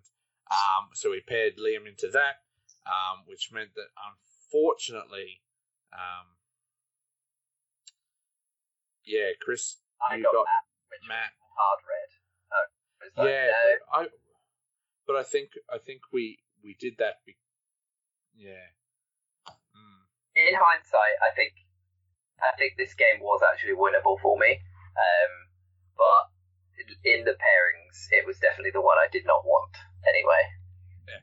I think it's safe to say that this is one of the pairings that went the worst for us. Yeah. Um, Yeah. based on based on that assumption of um, the assumption of the champion, and then we kind of paired tried to pair around that, and then it all went horribly wrong from there. Um, so yeah, Which I, obviously meant Dan got um, Hayden. got Hayden. Hayden. because we seem to play each other at most events. But that was a good match. That was a good match for Hayden anyway. Dan was our one that I think most of us had strong matchups against. So they were correct in thinking that he was going to struggle the most. Yeah. Because I Dan was the one I wanted, ideally, because he had 12 Yeah. sail and I have trees. that was the matchups. It went. It got away from us that particular one, uh, unfortunately. Um, well, we say just had. Uh, Did Oh, it get away from us? No, we won it, didn't we? We're pretty sure we won that round. Yeah, we won Yeah, that we round. won that round. We ran that. We did. The matchups got away from us, but we made the best of it. Yes. Yeah, we did fucking good. Yeah. Lemonade from those lemons. I think Uh, they they were happy with their matchups. Um, we Oh, they were very much so. And then we made 'em work for it. round, So yeah, Um, yeah, so I played Chris, and um, yeah, I think it's fair to say that he thought the game was going to be easier than it was for him. Um, I was starting to get into my stride with the list. I'd had this was sort of my third game with it on the trot. I kind of knew was getting towards knowing what stuff could and couldn't go into. Um, and so I think he expected me to put one of my big heroes on each of the two objectives, but I didn't. I just kept them all on my left hand side and just went after one. Um, and just kind of had a row of um, a row of Phoenix Guard and then a decent gap um, to stop sort of you know big reach, um, and then the Phoenix um, on the thing and um, some other Glade Guard and and Alarielle on the other side of it, and um, and the Kurnoth Hunters there as well. Um, I had uh, some Glade Guard and I think the Sisters over on the other edge, um, just to um, I ran them up to try and screen off the objective and keep his character off it for a turn. Um, he deployed super defensively. I put him off because I can't, because he got the turn when he wasn't expecting it. Yeah. Um, He's been playing super defensively with that list quite recently. yeah, um, he's been playing super defensively, and I think I gave him first turn, and he was not expecting it at all. Um, all right. Yeah, because he deployed so far back, I knew he couldn't get to anything. I remember vaguely he deployed really defensively. You gave him first turn, and he was quite shocked because he was like, "Oh shit!" and he didn't move that forward, far forward. No, he right? did not. No, he didn't. Yeah. He barely moved at all. I guess Yeah, he was thinking that you'd just come in with the Lariel and smash him, but yeah, Yeah, no, Thing he was not going to fight all those. Rookie era, Chris. Well, what Yeah. he's been doing recently is like he's been going really defensively and hoping that like by turn two he can just do the run and charge with the Nurgle tree and stuff. Um, but at the moment it hasn't really been working out for him. So yeah. Yeah. yeah. So, um, yeah, uh, threw him off with the, the turn choice, and um, and then when it was mine, just built that wall of Phoenix Guard and the Phoenix, and um, I did do one. I had one positioning error um, where I hadn't quite screened off with Phoenix Guard enough, and you could slip through um, a forty mil base. Um, I hadn't spotted. I hadn't measured that distance between the Glade Guard and the um, terrain, which meant he got some Blight Kings round into Alarielle, but they weren't really an issue. Um, I got a dude on an objective in the first turn, and he didn't uh, in the first round, sorry, and so I continually was one round up on him. Yeah. Um, he had a chance in the last round to kill my Phoenix, but couldn't, um, which meant that I just kept scoring and and um, and I was around ahead the whole time. Um, unfortunately, I, I was trying desperately to shoot off his other character that he had, um, just his like Lord on demonic mount that he had on the other objective. I thought if I could just pluck it off, that um, that he'd have to try and move some characters back over there, um, but he'd missed the turn. Like he'd have to start the count again. But I just couldn't kill it. I think it had one wound in the end, and um, yeah, just couldn't kill it with the shooting. Um, which is one thing that I found in this list. If I wasn't constrained by elves, I would definitely put other stuff in that could shoot better. But um, yeah, I got the major major win, which was I think a little bit shocking for Chris and a little bit shocking for me. Um, and I think was was good. Well, it was good for us this round. Yeah. Um, for me to get that particular Yeah. win. I wasn't Well, shocked. I, I was happy when he chose that matchup because I was confident that your list beats his in that scenario. So Yeah. I was pretty Yes. happy. It was funny. I asked Matt. I asked Matt at the start of our game. I was like, "Oh, how do you think like that's going to go behind?" And like nodded to your table, and he was like, "Oh yeah, Chris has got that. It's fine." He was like, "We wanted that. That's easy." And I was like, uh, "I wouldn't be so sure because we wanted that matchup. I think they just underestimated the list." Or Thanks, Chris. they Thanks, thanks for the, for counting my player And you skill did in there well. somewhere. And you did well. You did well. Yeah. For not separating Valerial and I only did it once. Um, like I said, I got I got into into the list and was running it relatively well by this stage. Enough about this. Liam, talk to us about your game with Ash. Lol. Um, Why don't you Why don't you pen us a tale? hashtag, hashtag 10 game. uh, fucking hell, penhammer. It's in jest, Ash. It's in jest. I don't need a mail bomb. Please. Yeah. Um, so, yeah, duality. We finished deploying, and I was deploying to take turn one and just transform Morathi and move the cauldron and stuff forward. But then I measured because usually like people would just go and try to do damage to Morathi bit by bit. And then I kind of looked at it and I was like looking at how he's deployed and I was like, you moved all your stuff that could like do damage to Morathi is 42 inches away. And I looked at his destiny dice. He had a couple of sixes, and since of the new Tzaangor rules, he could automatically on a roll of a six do D3 mortal wounds to her. So I was like, oh, you could easily just like move, like you could have moved shit if he moved a bit like closer. So I was like, oh, okay, cool, you go first. And he spent his whole hero phase, and since he's playing Tzeentch, like 80% of his turn is the hero phase, um, um, taking down the cauldron bit by bit by bit, and it took him to the combat phase to kill it. Um, so the cauldron died, and I was like, oh well, like he's probably just gonna put a small hero like a Tzaangor at the front, which he did. He put a Tzaangor at front, and then he screened with blue horrors, and I was like, okay, cool. Like all I have to do is kill that Tzaangor and just hold the objective on my side for most of the game, which I did. So I moved Morathi, um, transformed her, and then just threw her in, and then um, just pretty much he was fine, and he didn't do any damage to her till like turn three or something. Anyways, and then as the game was played, I just kept throwing shit at his like Tzaangor or whatever hero he put on, and just kept killing it so he could be behind on points. Because I was raking up points, and he was raking up not as much because every time he put a new hero on, he had to he was only scoring one. Anyways, so that happened. Anyways, and then by turn four or three, he calculated and he realized that um he couldn't score a major win. Um, so a pen came into game onto the battlefield. Um, and I was like, oh, dude, like, I was like, oh, dude, you still got a chance and stuff. And he was like, no, I don't. And I was like, you literally have to kill Morathi. And this is when I realized that, like, the pendulum is a really good endless spell. Um, Hashtag pendulum. I was gonna let that sink in. That was good. I'll give you that. That was good. Anyways, How's Anyways, that joke going for you, Chris? That um that joke that only you like. There's Oh, no, I- conver- There's a new conversion opportunity coming. I actually really rated that joke. That was really good. Um, yeah, so um, had to explain to him, and he had to pretty much roll win priority and stuff.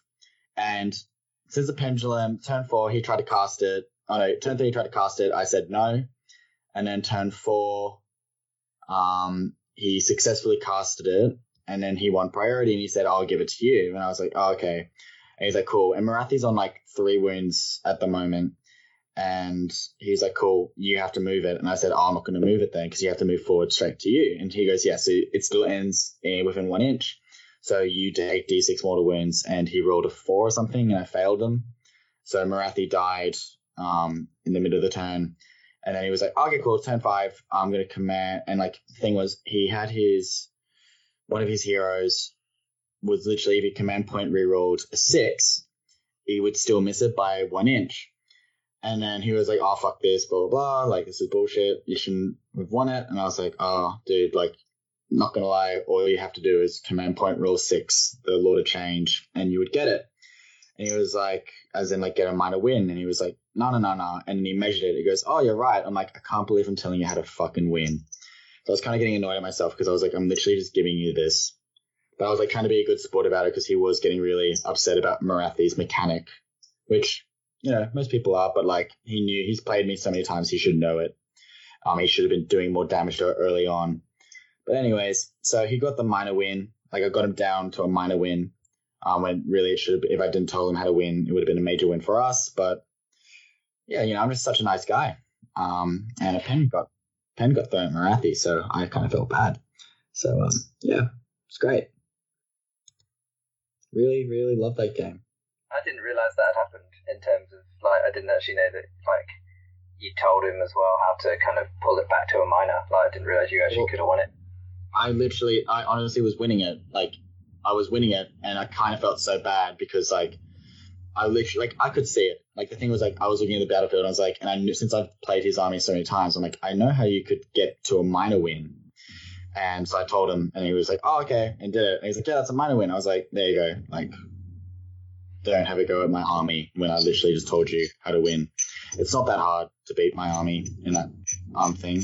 So, yeah. I was say, I don't. To be fair, I don't think you should have felt bad either that it took him an extra turn or something to kill Morathi when he got the most like kill points out of the entire event. His army is Yeah. extremely powerful and can kill well, clearly pretty much anything. So I don't really think he needed to feel bad because it took him an extra turn.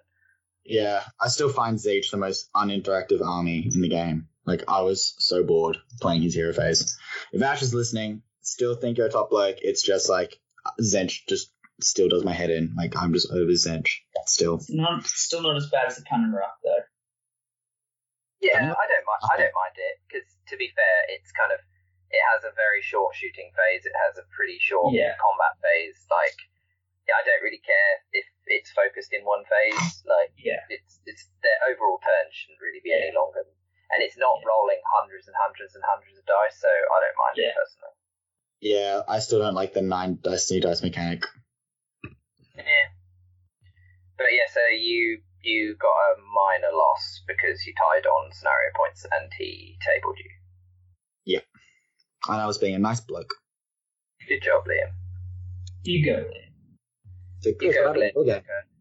Uh, yeah, so I was playing Matt with Khorne, which is very optimized. Bloodthirster of Insensate Rage with Gaia Strike, and a Wrath of Khorne Bloodthirster with the Crimson Crown, 30 Blood Letters, 20 Blood Letters, and a Gore Pilgrims, and a Bloodsoaker. So A very Yeah. boring Khorne list. Cool. it's, uh, I just knew that if I put, if I put, like, I put a Branch Wraith on one objective on the side, because obviously I went first, and then I put a Branch Wraith on the other side as well, running forward where I put Durthu. Um, and actually, I think in hindsight, having now played the game, that was literally the mistake. If I, the Branch Wraith and Durthu were next to each other on my 12 inch line on the right hand side, and I could have, I command point ran the Branch Wraith onto the objective to claim it, and I should have just run Durthu onto it and claimed it because actually, apart from his Wrath of Khorne Bloodthirster, which has one shooting attack, he had no shooting in the list, and Durthu with Doctor Doppelganger Cloak, obviously against Khorne, he is going to get to attack first every time. The Yeah. reason I didn't do that is because I was thinking I'm going to use Durthu to go and try and kill his heroes. Um, so I don't want him stuck holding an objective. And also, I thought because he will die, because normally I call my Durthu Derpthu because he doesn't usually do a lot. He usually rolls lots of ones and twos on his attacks and misses all the time, so doesn't really do a whole lot. So I kind of I've learnt not to rely on him. Um, so yeah, but actually, it turns out in this game, every single thing he sent at him, Durthu just killed. So had I just had him standing on the objective, he would have had to have sent the bloodthirsters at me, um, and I would have attacked first and killed said bloodthirsters, um, and still been holding the objective because the only thing that didn't die in my army was Durthu and a branch wraith. So had I had I put Durthu on that objective turn one, I actually would have scored max points for that objective, and I scored on the other objective. So I was actually ahead for most of the game. Like turn three, I had seven points, and Matt had three. But I knew because he'd got a slaughter priest onto the left hand objective, and it was going to sit there for turn three, turn four, turn five, that he was going to clock up the points and overtake me if we got through to turn five. Um, because I couldn't do anything about the slaughter priest. Um, and yeah, it was just the issue that even though I screened my branch wraith with dryads, because of the Gaia Strike Insensate Rage, I couldn't teleport the dryads to be the nine away and have an eight inch gap between my branch wraith on the objective and the front line of my dryads. So inevitably his bloodthirster charged my dryads and then rolled two five pluses on his attacks. So just did six mortal wounds to the branch wraith on the objective and killed her without actually being in combat with her, which is why this list was a red for me because I just knew that would happen. Um, but I, unfortunately, turn one, I went in for a teleport with my six Kurnoths and my unit of 30 Dryads, and the Kurnoths and the Dryads both rolled ones on my new Herald's dice, so kind of was like, fuck. So as soon as they tried to teleport and got stuck, so I couldn't charge, they were just sitting ducks. I didn't attack his lines, so I didn't pin him in, and then they all got charged and murdered by bloodletters in his turn. So it didn't. My first turn was not great for me, but even in yeah, even that being said, in hindsight now, I know I would have just put Durthu on one side and put nothing anywhere near him so that he couldn't have charged something else and got within eight and done mortal wounds explosions. I literally would have just had Durthu sitting there in the middle of a wood, holding the objective all game. But alas, I didn't. So it came down to, I think it was only one point in it because I got two, two, three, one on the last turn. So I got, no, I think it was 10 8. Yeah, it was 10 8 in the end, which was a lot closer than I actually thought it was going to be. So I was pretty happy actually with how how close I managed to make the game. And yeah, in hindsight, thinking back, it was a winnable game for me, and I learned a lot from that game. So um, yeah, that was good. That's good. Um, there is there was some stuff that was like it was fine. Um, I will just say this is a general comment. This isn't directed like just at Matt. It's at quite a lot of people, to be honest. Um, I do think people need to get better at declaring their intent if they're going to do anything that's potentially cagey Game changing. Um, yeah. before you do anything, because there's no harm in declaring intent, because then you can pre-measure your opponent can't do anything about it anyway. You're just checking. Both players can check and agree what you're going to do so that it can happen. Um, because if certain things of trying to block models from reaching other models using charges on to put models in certain positions where I'm not quite sure looking at it from where they started, they could have actually been by even it's just half an inch, but that half an inch makes all the difference. Um, trying to block off charges, but staying outside of pile-in ranges and stuff like that, for example. Um, so yeah, I think just if you're playing in games like that, just declare intent all the time. It just makes for a better game between both players, and you can just be very clear. Like the same thing with charges, like measure it before you charge and agree that you need a six to charge. Don't say, oh yeah, it's a six, and then roll a five and go, oh oh no, yeah, I think five's in. Like if you know it's a six before you roll it, there's no. You just it just makes for a better game, and you just avoid situations of one person feeling a bit jibbed or because as soon as you move a model, you can never ever get back to a situation where both players can be like, this is exactly where that model was before I moved. Um, Yeah. And it's something that at Masters, if and also bring tokens for your buffs. Like there are so many tokens and stuff out there now.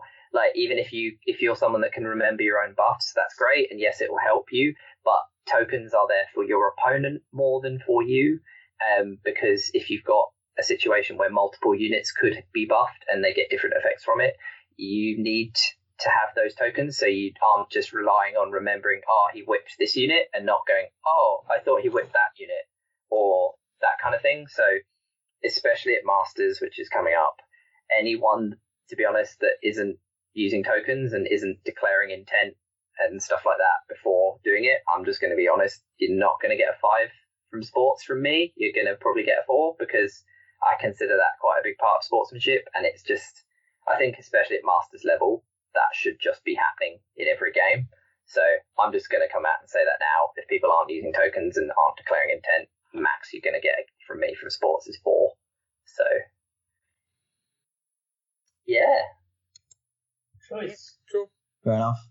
and that's not meant in a bad way as a dick. I just think it is part of five is awesome. Everything was great and everything was really clear and everything like that. It's a it's a part of sports. So if someone's not Yeah, doing it, yeah, on a checklist enough. and it says is was your opponent clear with what they were doing and lack of tokens or not declaring intent is being you know it, it doesn't qualify you for that checkbox yeah. And I think at masters, especially at that at that level, I just think it should be something that all those players are doing naturally.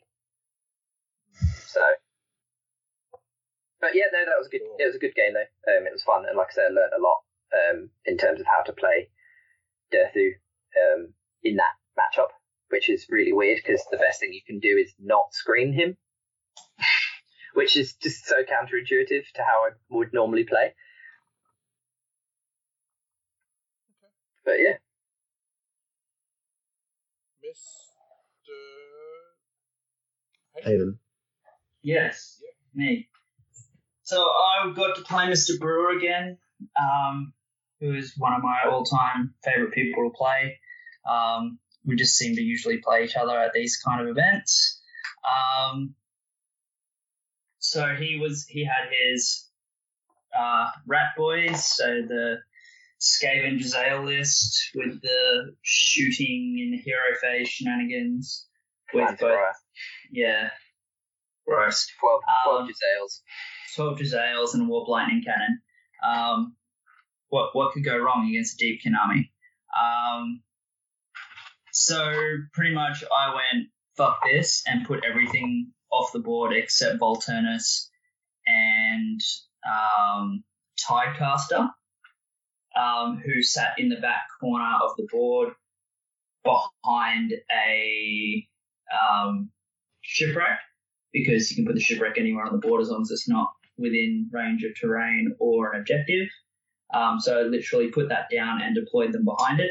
So if he popped up with like storm fiends or whatever, he couldn't get to them as easy because he'd have to go up and over the terrain to get to them. Um, then, so I gave him turn one to give him a wasted turn of shooting um, because I had nothing on the board for him to shoot at. Um, then I came on from the board edge. Uh, he'd he'd moved two heroes onto the objectives.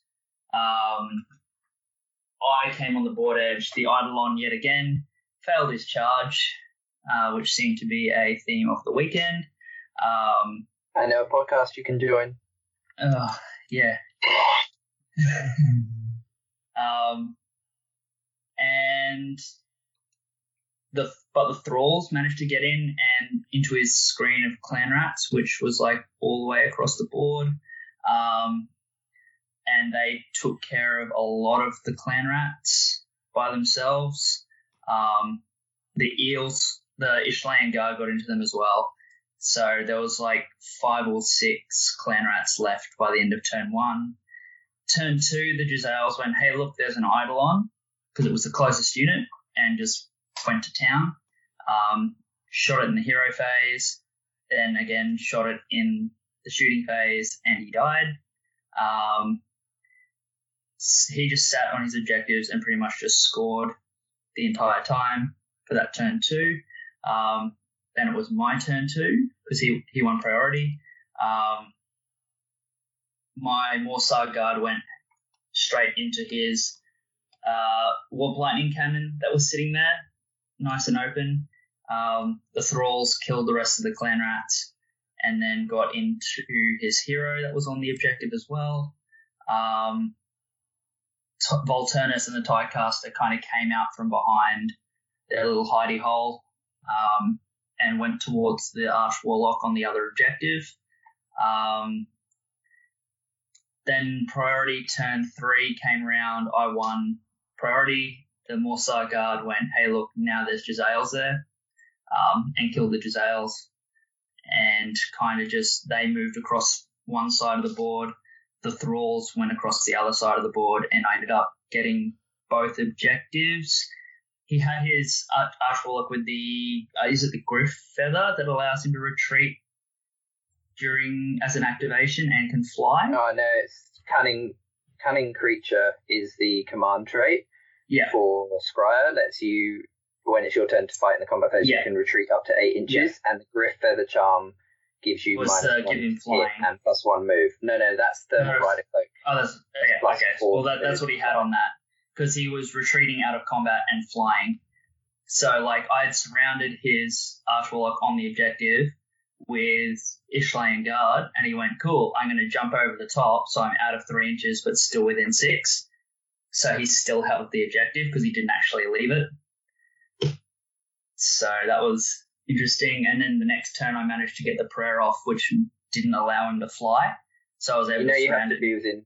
You know you have to be within three Uh, for durability. three, six, whatever it was. He's he still held the objective, Okay. whatever, whatever it was. Um, and pretty much the next turn, I got off the prey that didn't allow him to fly and surrounded him again and managed to kill him because he couldn't retreat because he couldn't get through the eels. So, yes, managed to get the major win against Dan. Nice. So we ended that round on two major wins, thanks to Clint and Hayden, a major loss thanks to me, and then a minor loss thanks to Liam. So Ew. that actually meant that we won that round against them Yes. because they had a major win and a minor win. Mhm. Yeah. So, good so job, guys. Interesting. And I apologise for my part. So you should. It's okay. We'll all remember it next year Yeah, when you're not there, yeah. and then and then your replacement just gets major wins, and we'll be like, much better than Chris. Probably. Um, should we should we take a quick break and then do what the next day? Yes, we will take a quick break. So, day two. Um, we'd found out. Hang on, hang on, hang on, hang on, hang on. You've forgotten. Oh, sorry. You've forgotten the number one rule of podcasts, which is, and we're back. Back. I was trying to avoid that, but anyway. Uh, So yes, day two. Carry on. Yes.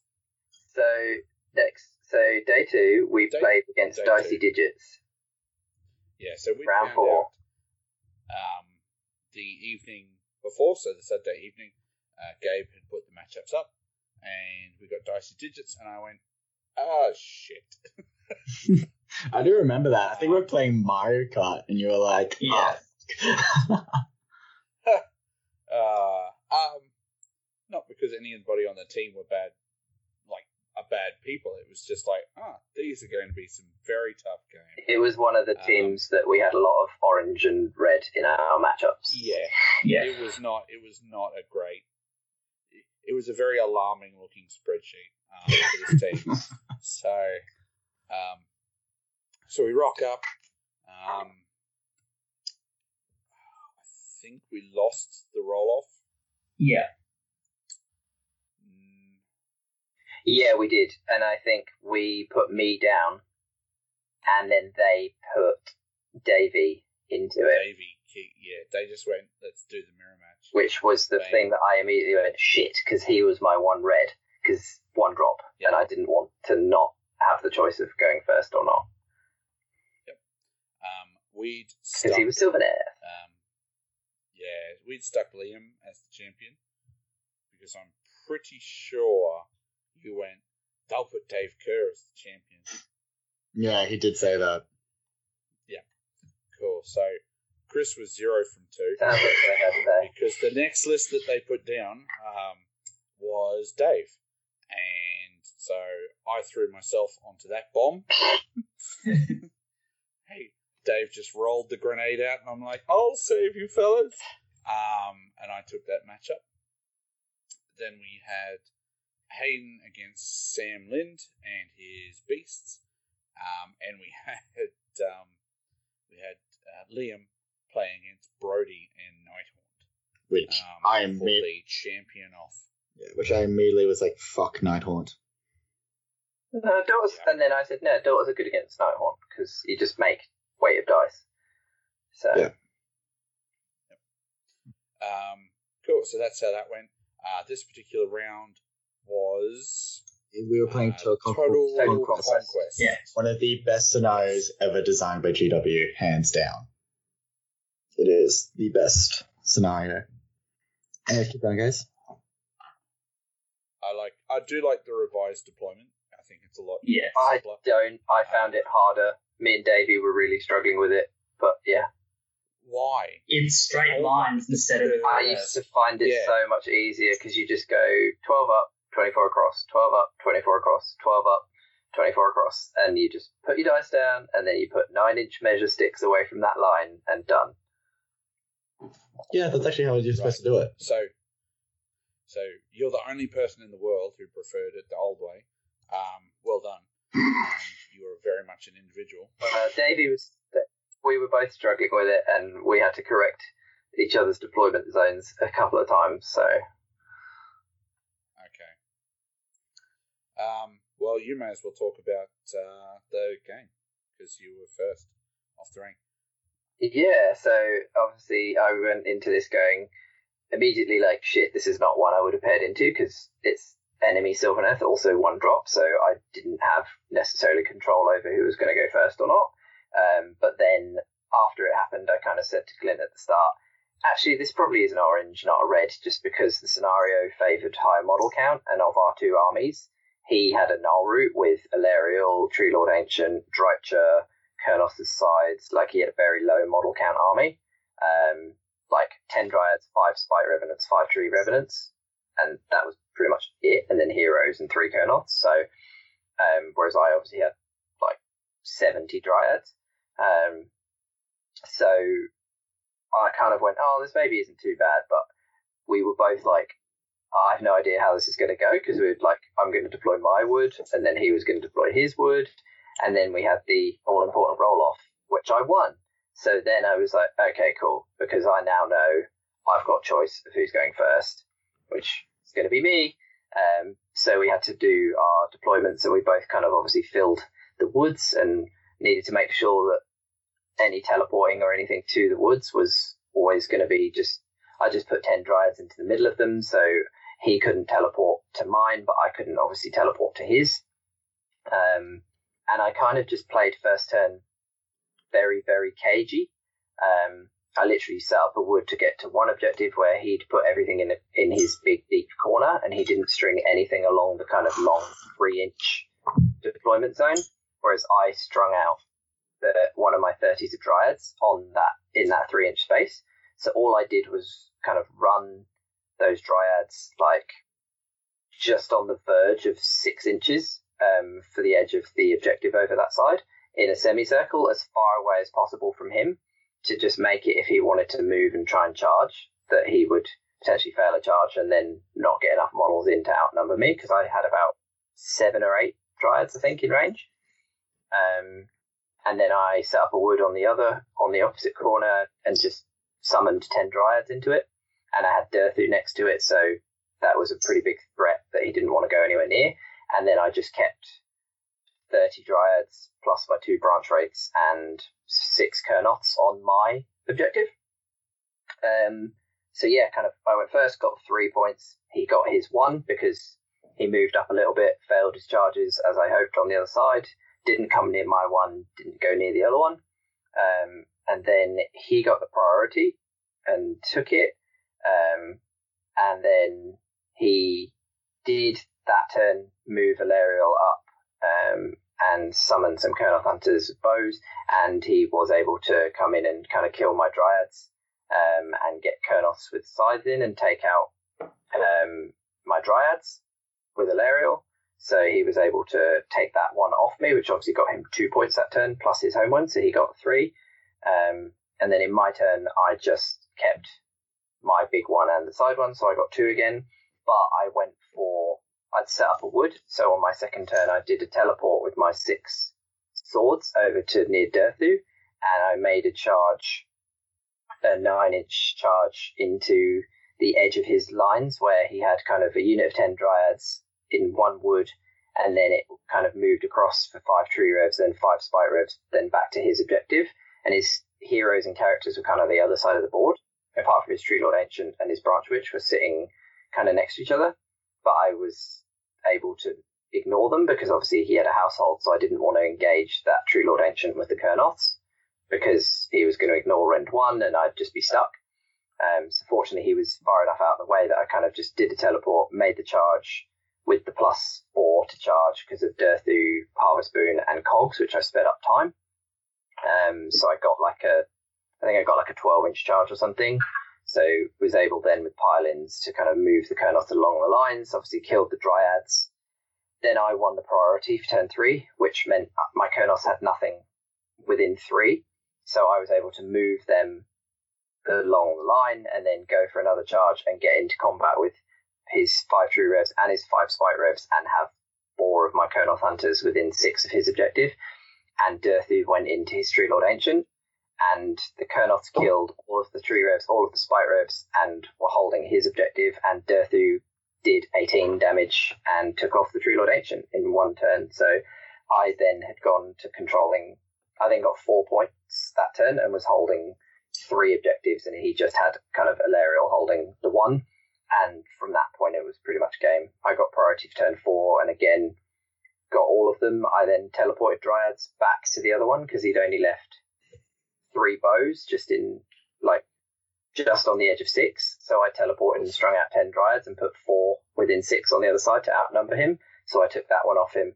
So I held all four on my turn four and scored five points. Um, and then yeah, he kind of claimed that point back the following turn with just moving the bow hunters in, and then came in with Drycha onto the fire objective where I'd just left a branch wraith and got one point. But by that point, I knew I couldn't lose. So um, it was a pretty convincing win for me, which was good. Yo. Cool. And super interesting. It's the first time I've ever played Sylvaneth with Sylvaneth, and it was it was really cool. Davey's a great bloke as well. It was really like it was really cagey. Both of us were just saying like I've got no idea how to play this like at deployment and stuff. So yeah, it was really cool. It was kind of cagey for the first couple of turns, and then I just went for it. So No, Davey's a, a cool guy to play. Um, he's got a huge personality, um, which always makes it quite quite interesting to play. Um, yeah, no, um, awesome.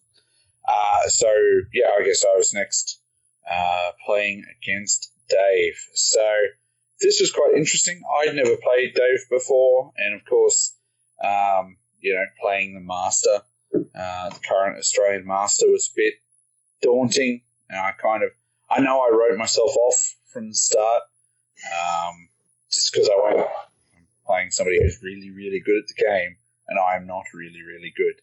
Um, I pushed up early and got some early points. Um, he had because he had a bunch of evocators and he had the Vexillor to move the evocators that one once per game. He had three of the ballistas. Um, you know, like it was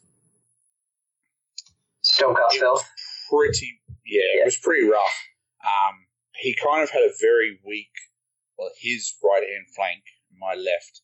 Um, it was very weak. I had the um, Phoenix Guard on my objective on that end. I just kind of put them right at the back and spread them out so that I could move up onto that objective on the left hand side.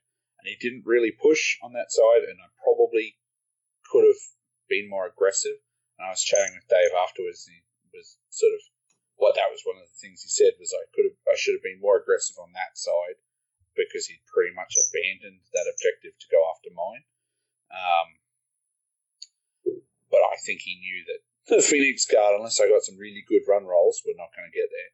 Um, over on um, on my on my sort of right hand side, um, I dropped Dryads out of Alarielle um, just for some extra bodies. Um, because otherwise, I just have Blade Guard and like a stiff breeze takes them out.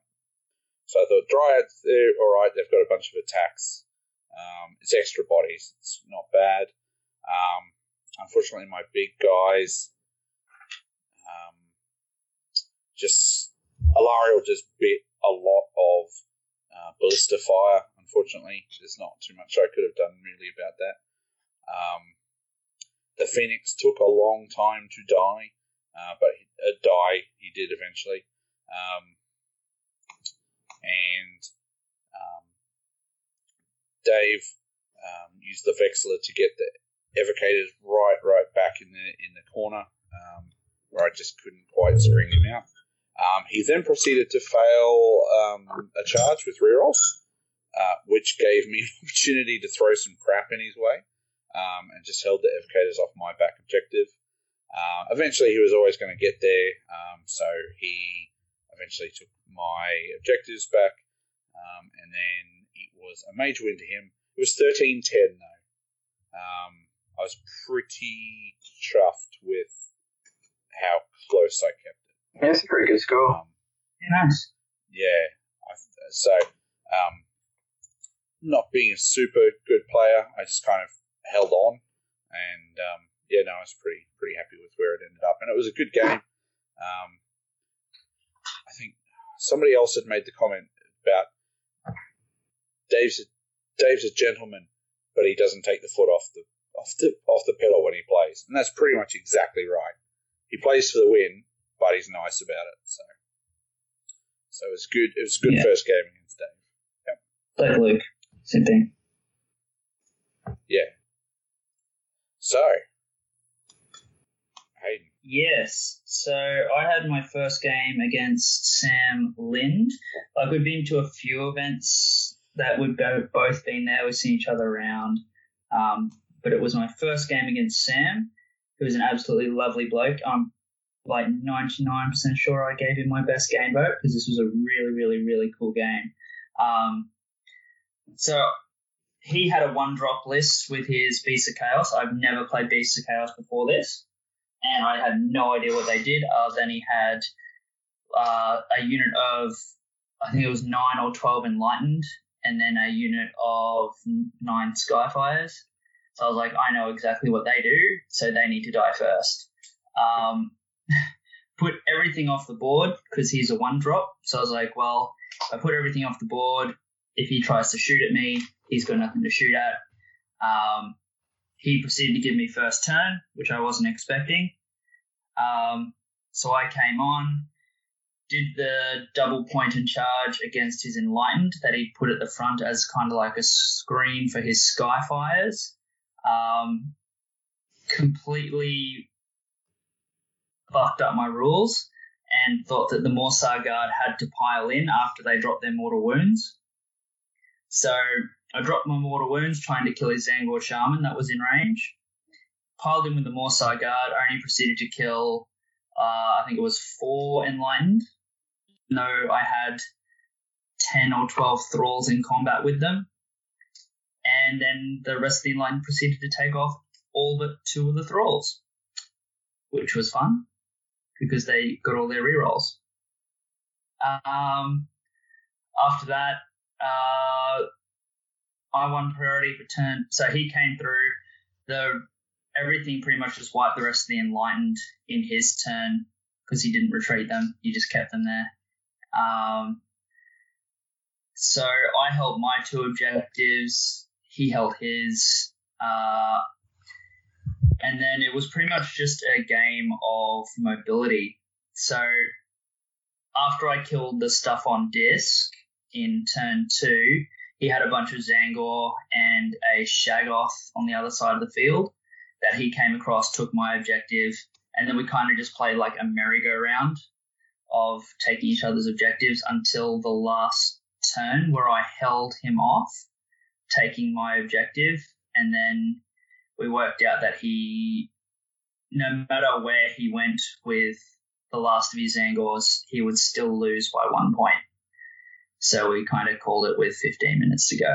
But it was a really, really, really close game and an awesome game to play. And Sam's an absolutely champion bloke. Nice. Solid. Yeah, I've, I've played Sam before. He's, he's a nice guy. Yeah. Liam, you and Nighthaunt. So Brody, I think his name was. Absolute gent. Brody. Yeah. So we, I was a bit like, so he's this, he's double Mourngul, and I had to double check. My, I said to him like, "Hey, are, du- are the Mournguls any good still?" And he goes like, "Oh, they're not as good." And I looked at Clint, I'm like, "Okay, cool." So they're not as bad as how I dealt with Clinton RCGT last year because they were like just like disgusting. So I was like, "Okay, cool. You're a double Mourngul. Um, it's very like Hex Wraith Spirit Host heavy." So He was very much an old school Nighthaunt list, it's it's old school Nighthaunt. Um, he doesn't have much of the new models, um, except for a couple of characters because he wanted to work on his Ironjawz. Um, really well painted though. I really like them. Um, so he's just like, this is what I got. So this is what I'm going to work with because I couldn't get Ironjawz done in time. And I was like, you know what? Fair enough. Um, and anyways, so what I yeah. Anyways, what I did was um, I said, cool. Um, I put down my thing, and then like I had to explain to him that to put things in the underworld, you have to drop something on the ground first. And he said, no, no, no, no, I can do this. I'm like, no, no. So we had to go for the book and do it. And then he was like, oh, okay, did not know that. I'm like, it's fine. It's a thing that most people Yeah, I forgot it. I remember that because he checked with Dave because we were on the table next to you and he kind of checked with Dave and we're like, yes, that's that's a thing. Liam's not trying to screw you. That's just how that works. Yeah. Yeah, it was just just for me so I know what was like on the ground, like what was in the underworld and what wasn't. And I was like, okay, cool. Anyways, um, I gave him turn one. He grabbed three of the objectives, like one in his far corner, one in his shallow end, and one on my side. Because I just let him have it, because I know that like letting your opponent have it, and if you're confident you can take it off him, it's better because you get to score two points. So I was like, cool, you take it, and he did exactly what I hoped he did, which was um grab the objectives that he grabbed. Anyways, and when it came to my turn, I literally just looked at the field and I was like, oh, okay, cool. Like you've deployed like one objective. I was like, okay, cool. You only have six models there, and you only have ten over there, and you only have uh, three over there. So what I did was on the top, my right corner, so the very deep one into his thing where like he had two Mournguls and a Spirit Host and stuff. Um, I just command point re- uh, rolled a six onto the Witch Elves, my unit of the Witch Elves, and just pretty much got into the objective three away from all of his models and had more models within him. So I scored two points there. Um, kept my objective in my zone. Yeah, sweet. So held my objective in my zone. And then what I did was I dropped in his far corner. Um, I measured and he was just within six of his objective. And so I said, okay, cool. So I could drop my one unit of harpies of five onto it and I grabbed the objective off there. Didn't have to charge or anything. I just grabbed it. Um, so I scored another two points there. So currently I'm on five. And then what I did was I charged another unit of witch elves, 30 witch elves, onto his, where the Hexwraiths were and his, um, what's it called? Um, uh, Knight of Shrouds on Infernal Steed onto his thing. Pretty much wiped out all the Hexwraiths and left the Infernal Steed that had more models. So I scored two, four, six, seven point on it. Yeah, seven um, in my first um, round, and he only scored uh, three. So it was seven three, and then roll for priority. And I'm pretty sure um, I won it, and I just held the objective and stuff. And then yeah, it was pretty much like game from there because he couldn't come back to it because he didn't have enough models. Um, and because he had these two Mournguls that one like clumped up together. So they were just like slowly deteriorating the witch elves, but the witch elves were just like slowly kicking back. And yeah, so I just kept holding the objective. He never took it off me. Um, he did take off his side, so he scored two points there from the Harpies because the Harpies weren't going to do much with six Spirit Hosts or whatever. Um, so yeah, and then like he again moved forward, moved them forward again, and then by the end of the game, I just dropped my other five Harpies there, and I just grabbed the objective again, scored another two points.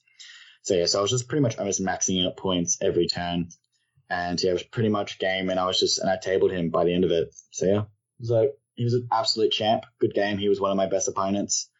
Um, absolute gent to play. and yeah, it was good. So, yeah, confident, confident win, and that's why I like Total Conquest because like you just you just go cool. You just like you just want your opponent to take the objective first, and then you just score more points. So yeah, it's a good game. Sometimes. Nah, It's good. Good game. So yeah, so I think we pretty much won that round. 'Cause I got all my secondaries. Yeah, I got my secondary too. Yeah, I think I got mine. I had to kill a hero with a hero. Yep. Yeah. Yep. Yeah, as far as um, as far as the round goes, we definitely won that one. I think Kyle is the only one that got a win now from his team. So Yeah. Yep. Cool. Because that's the thing with teams. Like that's what I like about it. Sometimes one of you just takes the hit for the benefit of the team. Yeah. Like rather rather than screwing it up and people having harder matchups. Like if there's one of you, you just go, okay, I'll just take this really hard one on, so the rest of you can get fairly favourable matchups. And yeah, Yeah. Um. Cool. So that brings us into the final round. you. Yay. So we got matched up to The herd. the herd. I heard they're pretty good. Mm. So that was a team. Basically, it was a Capalaba team, wasn't it? Yeah. So it had um, Josh Carroll playing Idoneth was their um, captain. Uh, Liam Smits with 10 Pusgoyle uh, Blight Lords um, was their Nurgle player. Then you had Luke Taylor with his Skryre Filth Yeah. and follow and uh, and then rounded off with Andrew uh, Wright um, and his um, Naked babies. he had his Fire Slayers, which he's been playing with all year. Um, so yeah, I, Andrew uh, looking a bit worse for wear the other day though. That was quite. Uh, he hadn't slept yet. I think he had an engagement. party. No, it was a Halloween Halloween party. party. Halloween party. I wasn't sure. I I'd sort of yeah. Um. So yeah, that happened. he was, He was, He was pretty shattered. cooked. which which you will will obviously talk about when um, we get there. Um, so yeah, this was an interesting um, uh, matchup as well because we lost the roll off. Um, I think. Um, I think we put me up first, and Luke picked me, and uh, so and got Luke paired into me. Um, then they put up. Uh, I think uh, my brain was pretty crook- I think cooked by this stage as well because I don't remember. I I, I was I I was third because it was just me and Liam left. yeah, I'm pretty sure you guys put down. I think we won the roll off. No, I think I'd won the gone roll off. I'd gone for a no, drink at this we point, we so I don't we know what lost we lost the roll off. I remember losing the roll off. Yeah, I think we lost the roll off, and then you put down your list, and they gave you Luke Luke gave you him, and then you put down. Then they put down a. Deep, no, Josh, and then Josh that put down himself. Josh put down himself. Which one's Josh again? Which list was his? Deepkin, The deep. And then I think we gave that to Chris. well Chris. Chris. Me. Yeah, um, because he was confident. Um, No, I wasn't. I wasn't there. Oh yeah, you weren't there. the sheet would have said so. yeah. Um, And then we had this was a bit of a funny one. Yeah. yeah, and then I think we put down Hayden.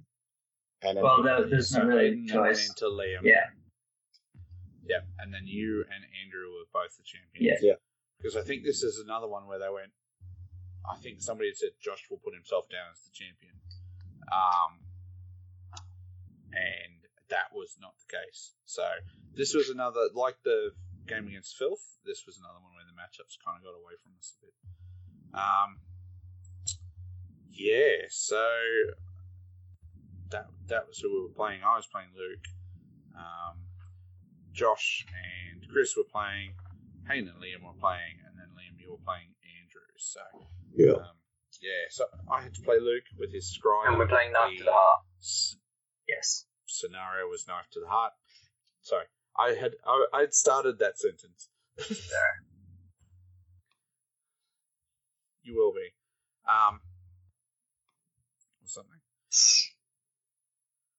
Yeah. So the scenario was knife to the heart, and uh, yeah. So after playing Luke a couple of times with his bullshit Skryre, um, The last hurrah had Skryre. yeah, he keeps saying, "Oh, this is the last time I'll take them. Oh, this is the last time I'll take them," and then he just keeps taking They're them. the John Farnham of AOS. They- yeah. so many last time tours. Um, I like it. Uh it's a very Australian. I was going to say for reference anyone that's Um, not Australian, they're like, I don't know who what this is. Yeah. Yeah, yeah. Um, that's fine. So, having played him a couple of times, I've learned not to like what not to do deploying against him, um, which is castle, all in one corner. um, splitting splitting up my my deployment meant that into like two separate clumps. Um, meant he had to choose um, with his covens. I had on the objective, which um, which was in a piece of terrain, um, I managed to fit all 30 Phoenix Guard, um, and the terrain was also mystical. So it was kind of like, come at me, bro. Nice. And then I just kind of put rings of just different units around it so that couldn't bring up stuff in within the ring, like, and fight the Phoenix Guard directly. He had to kind of try and shoot them from a distance away or um, things like that. But he also had to contend with Alarielle and the Phoenix and um, the Loremaster, who are on um, on the uh, sort of other the edge of my deployment zone, um, and they pushed up fairly quickly. Uh, Alarielle dropped out some Kurnoth Hunters to do some shooting. Um, Alarielle, I I got first turn. Um, pushed every like pushed the um, big stuff up. Alarielle speared his Arch Warlock off the objective, which was the only model he had on the board. Um, killed him in one go, just and um, and then that kind of forced Luke's hand a bit.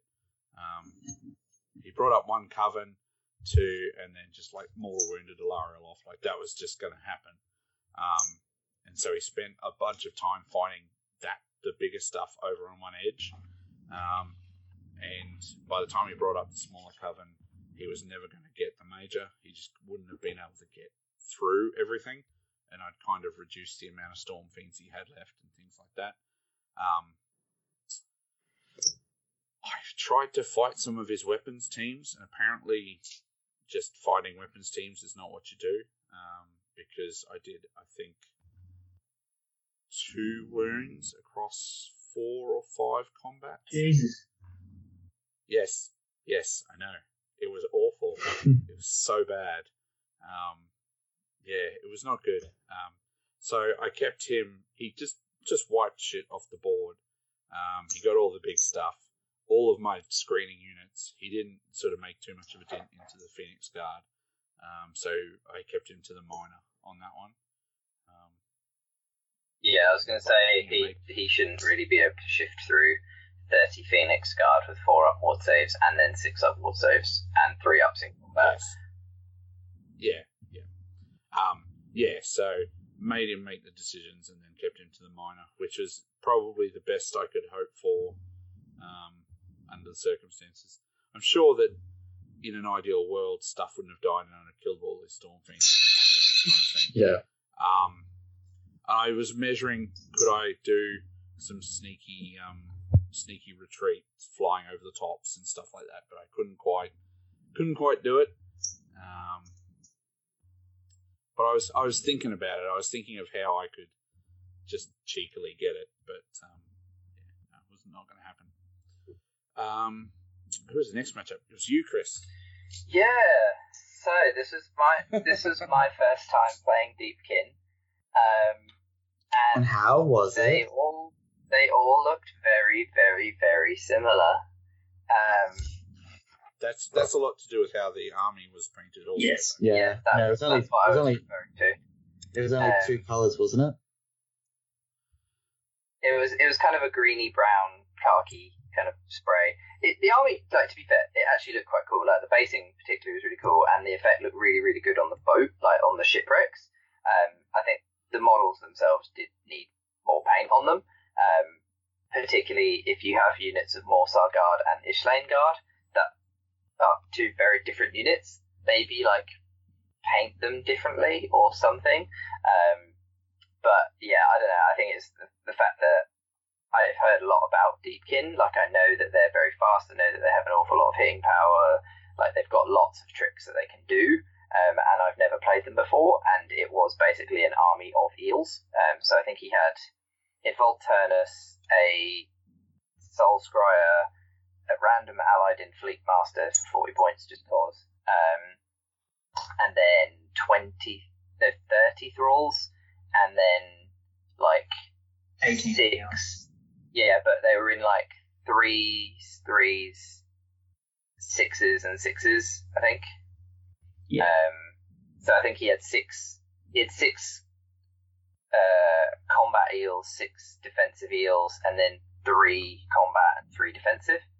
Um, so he deployed the six combat eels and the three defensive eels off board with the Soul Scryer, um, and then everything else was on the table. He basically put the big blob of 30 uh, thralls, like kind of round near his objective, with the Fleet Master there and Volturnus. Um, and then the other, like his other 12 eels were all. No, I think he had 21 eels, Hayden. Um, I'm pretty sure he had two units of six and a unit of three on the table and then he definitely had a six and a three off the table. Um, but they were in basically a big line, like or a big semicircle around his entire kind of deployment zone, um, just lengthways.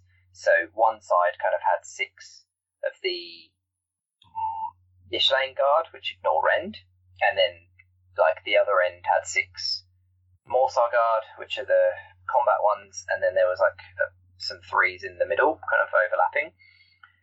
So I kind of just thought, well, I know like this game can only be auto won from turn three onwards, and turn three is the round where his entire army fights before mine. So I just thought, you know what, I'm just going to go full aggro turn one and just try and do as much damage as I can in turn one, and then I don't really care if he then ambushes onto mine because I should then be able to teleport back kind of turn two and go and attack and clear that stuff off.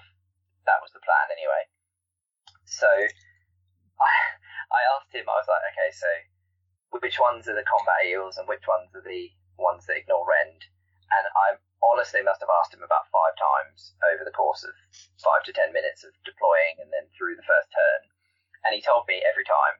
So like not at all anything to do with my opponent. And like I was looking at them going, yeah, okay, yeah, ones with spears are the combat ones, ones with the like swords are the shield ones, and anyway, so I was like, okay, right, what I'm going to do is I'm going to send 30 dryads into the unit of six that ignore rend because my dryads don't have any rend but lots of attacks. So I was like, that makes sense.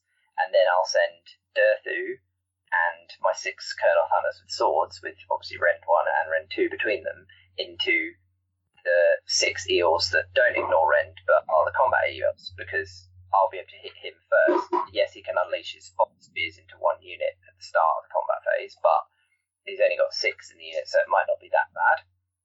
And I thought, okay, that's what I'll do. So I summoned my woods, kind of did all my stuff, lined it up, sent the units through, teleported dryads onto one side, popped a six, so I was able to move again, so I got them all like three away with a small tail to my wood. Teleport Durthu, teleport the Kurnoths in a line, so everything was all lined up, and I was like, okay, sweet, perfect. And then I got to the charge phase, and then I looked at everything again, and I went, shit. the Dryads, for some reason, I put them on the side against the combat eels that don't ignore rend. And Kurnoths and Durthu I'd put on the other side against the defensive eels that ignore rend. So I don't know how, after asking like five times, and I'm pretty sure I was double checking in my head when I was doing the movement that I'd put them into the right sides, but I fucked it up completely and I put the units on the wrong side of the board to each other. So I realised at the start of my charge phase, shit, this is completely wrong, but I'm here now. I need to like make the charge, otherwise I'm just sitting there. So there was no point not going for it. So I did it, made all of my charges, got in, and then basically the inevitable happened. The Dryads did pretty well because they were against combat eels. Anyway, like either way, there was going to be no rend on them, and they make a lot of attacks, and they actually did quite well against the the eels on that side, but they would have done the same against the defensive eels anyway. The issue was obviously there where I was sending all of the Rend 1 and most importantly Durthu with his Rend 2 damage 6 sword into 6 uh, six eels that, because it's battle round 1, are all in cover with a 3 up save, ignoring rend. So, yeah, basically the inevitable happened where I got 4 attacks through with Durthu and what probably realistically would have been 24 damage into the correct unit turned into 6 damage and the Kurnoths only did about six damage as well. So I maybe killed three eels instead of completely obliterating both units. Um, and yeah, then it was his turn, and he, like the eels that Durth had gone into, just kind of moved out of the way. Or there was a space from where to remove casualties. He moved the thralls forward, wrapped Durthu in thralls. Obviously, I knew I was going to be able to attack first, and I killed 18 of them, but he still had um, no, sorry, I think I killed 12 of them, so he still had 18 left. And Thralls do what they do, um, getting extra damage against a big monster and loads of attacks. And yeah, the Dryads, the 30 Dryads held out against the Eels and eventually kind of killed their way through them. But the other Dryads, the other Eels held, they retreated over the top of my Kurnoth Hunters and he charged the Kurnoth Hunters on the end with Volturnus, who is a beast and yeah, basically he brought on his eels um, off the table onto my side objective, charged into my 30 dryads, killed 20 of them. I auto passed the battle shock, but knew I was going to lose in the next turn. And yeah, basically turn two, he was just he cleared it out. He had mine and he had his. He thought he'd won the game, and I was like, no, no, it's not till turn three. So I had set up and teleported my blocker dryads onto his objectives. So we swapped objectives. So he was holding mine, but I was holding his. But then his turn three, he charged Volturnus across the table. I think he went 28 inches with a move. Jesus. He's so fast. He like did a move. Oh, because And then- Josh flips the tides, doesn't he? No, he didn't flip the tides. Um, he doesn't have a tide caster. Oh, Um, true, yeah. but yeah, so he turned two was able to like run and charge or whatever, and got into one. But he didn't even need it. I think Volturnus moves 14, and then Cogs was on.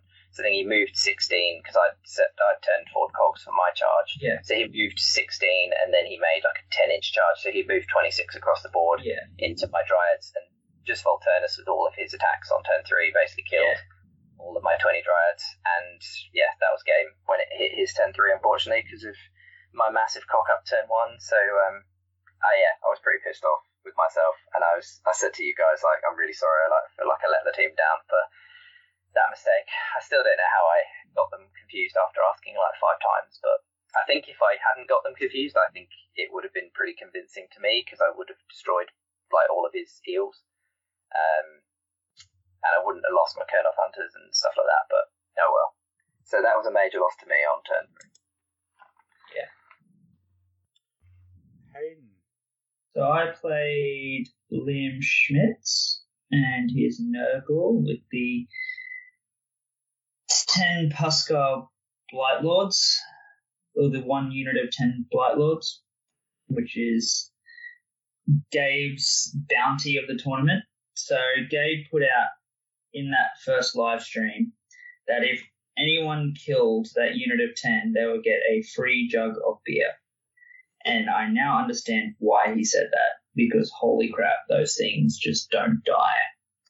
Um, so turn one, I had put one unit off, uh, one Soul Scryer off the board with the Eidolon and the Thralls, and everything else started on the field, pretty much on my deployment line. He put everything, sorry, a unit of Plague Bearers, because he also had a unit of 30 Plague Bearers with his 10, unit of 10 Blight Lords. So he put the Plague Bearers down in front of the screen. He put the Blight Lords behind that, and then had his characters uh, pretty much sitting on his objective, and then a couple of units of Plague Bearers shielding behind him, so I couldn't jump in behind. Um, so I kind of had to go in from the side. Um, came in, hit his uh, pretty much Plague Bearers with the eels first, and the thralls made a like 17 inch charge with the plus six to their charge. So they got around into the plague bearers quite substantially.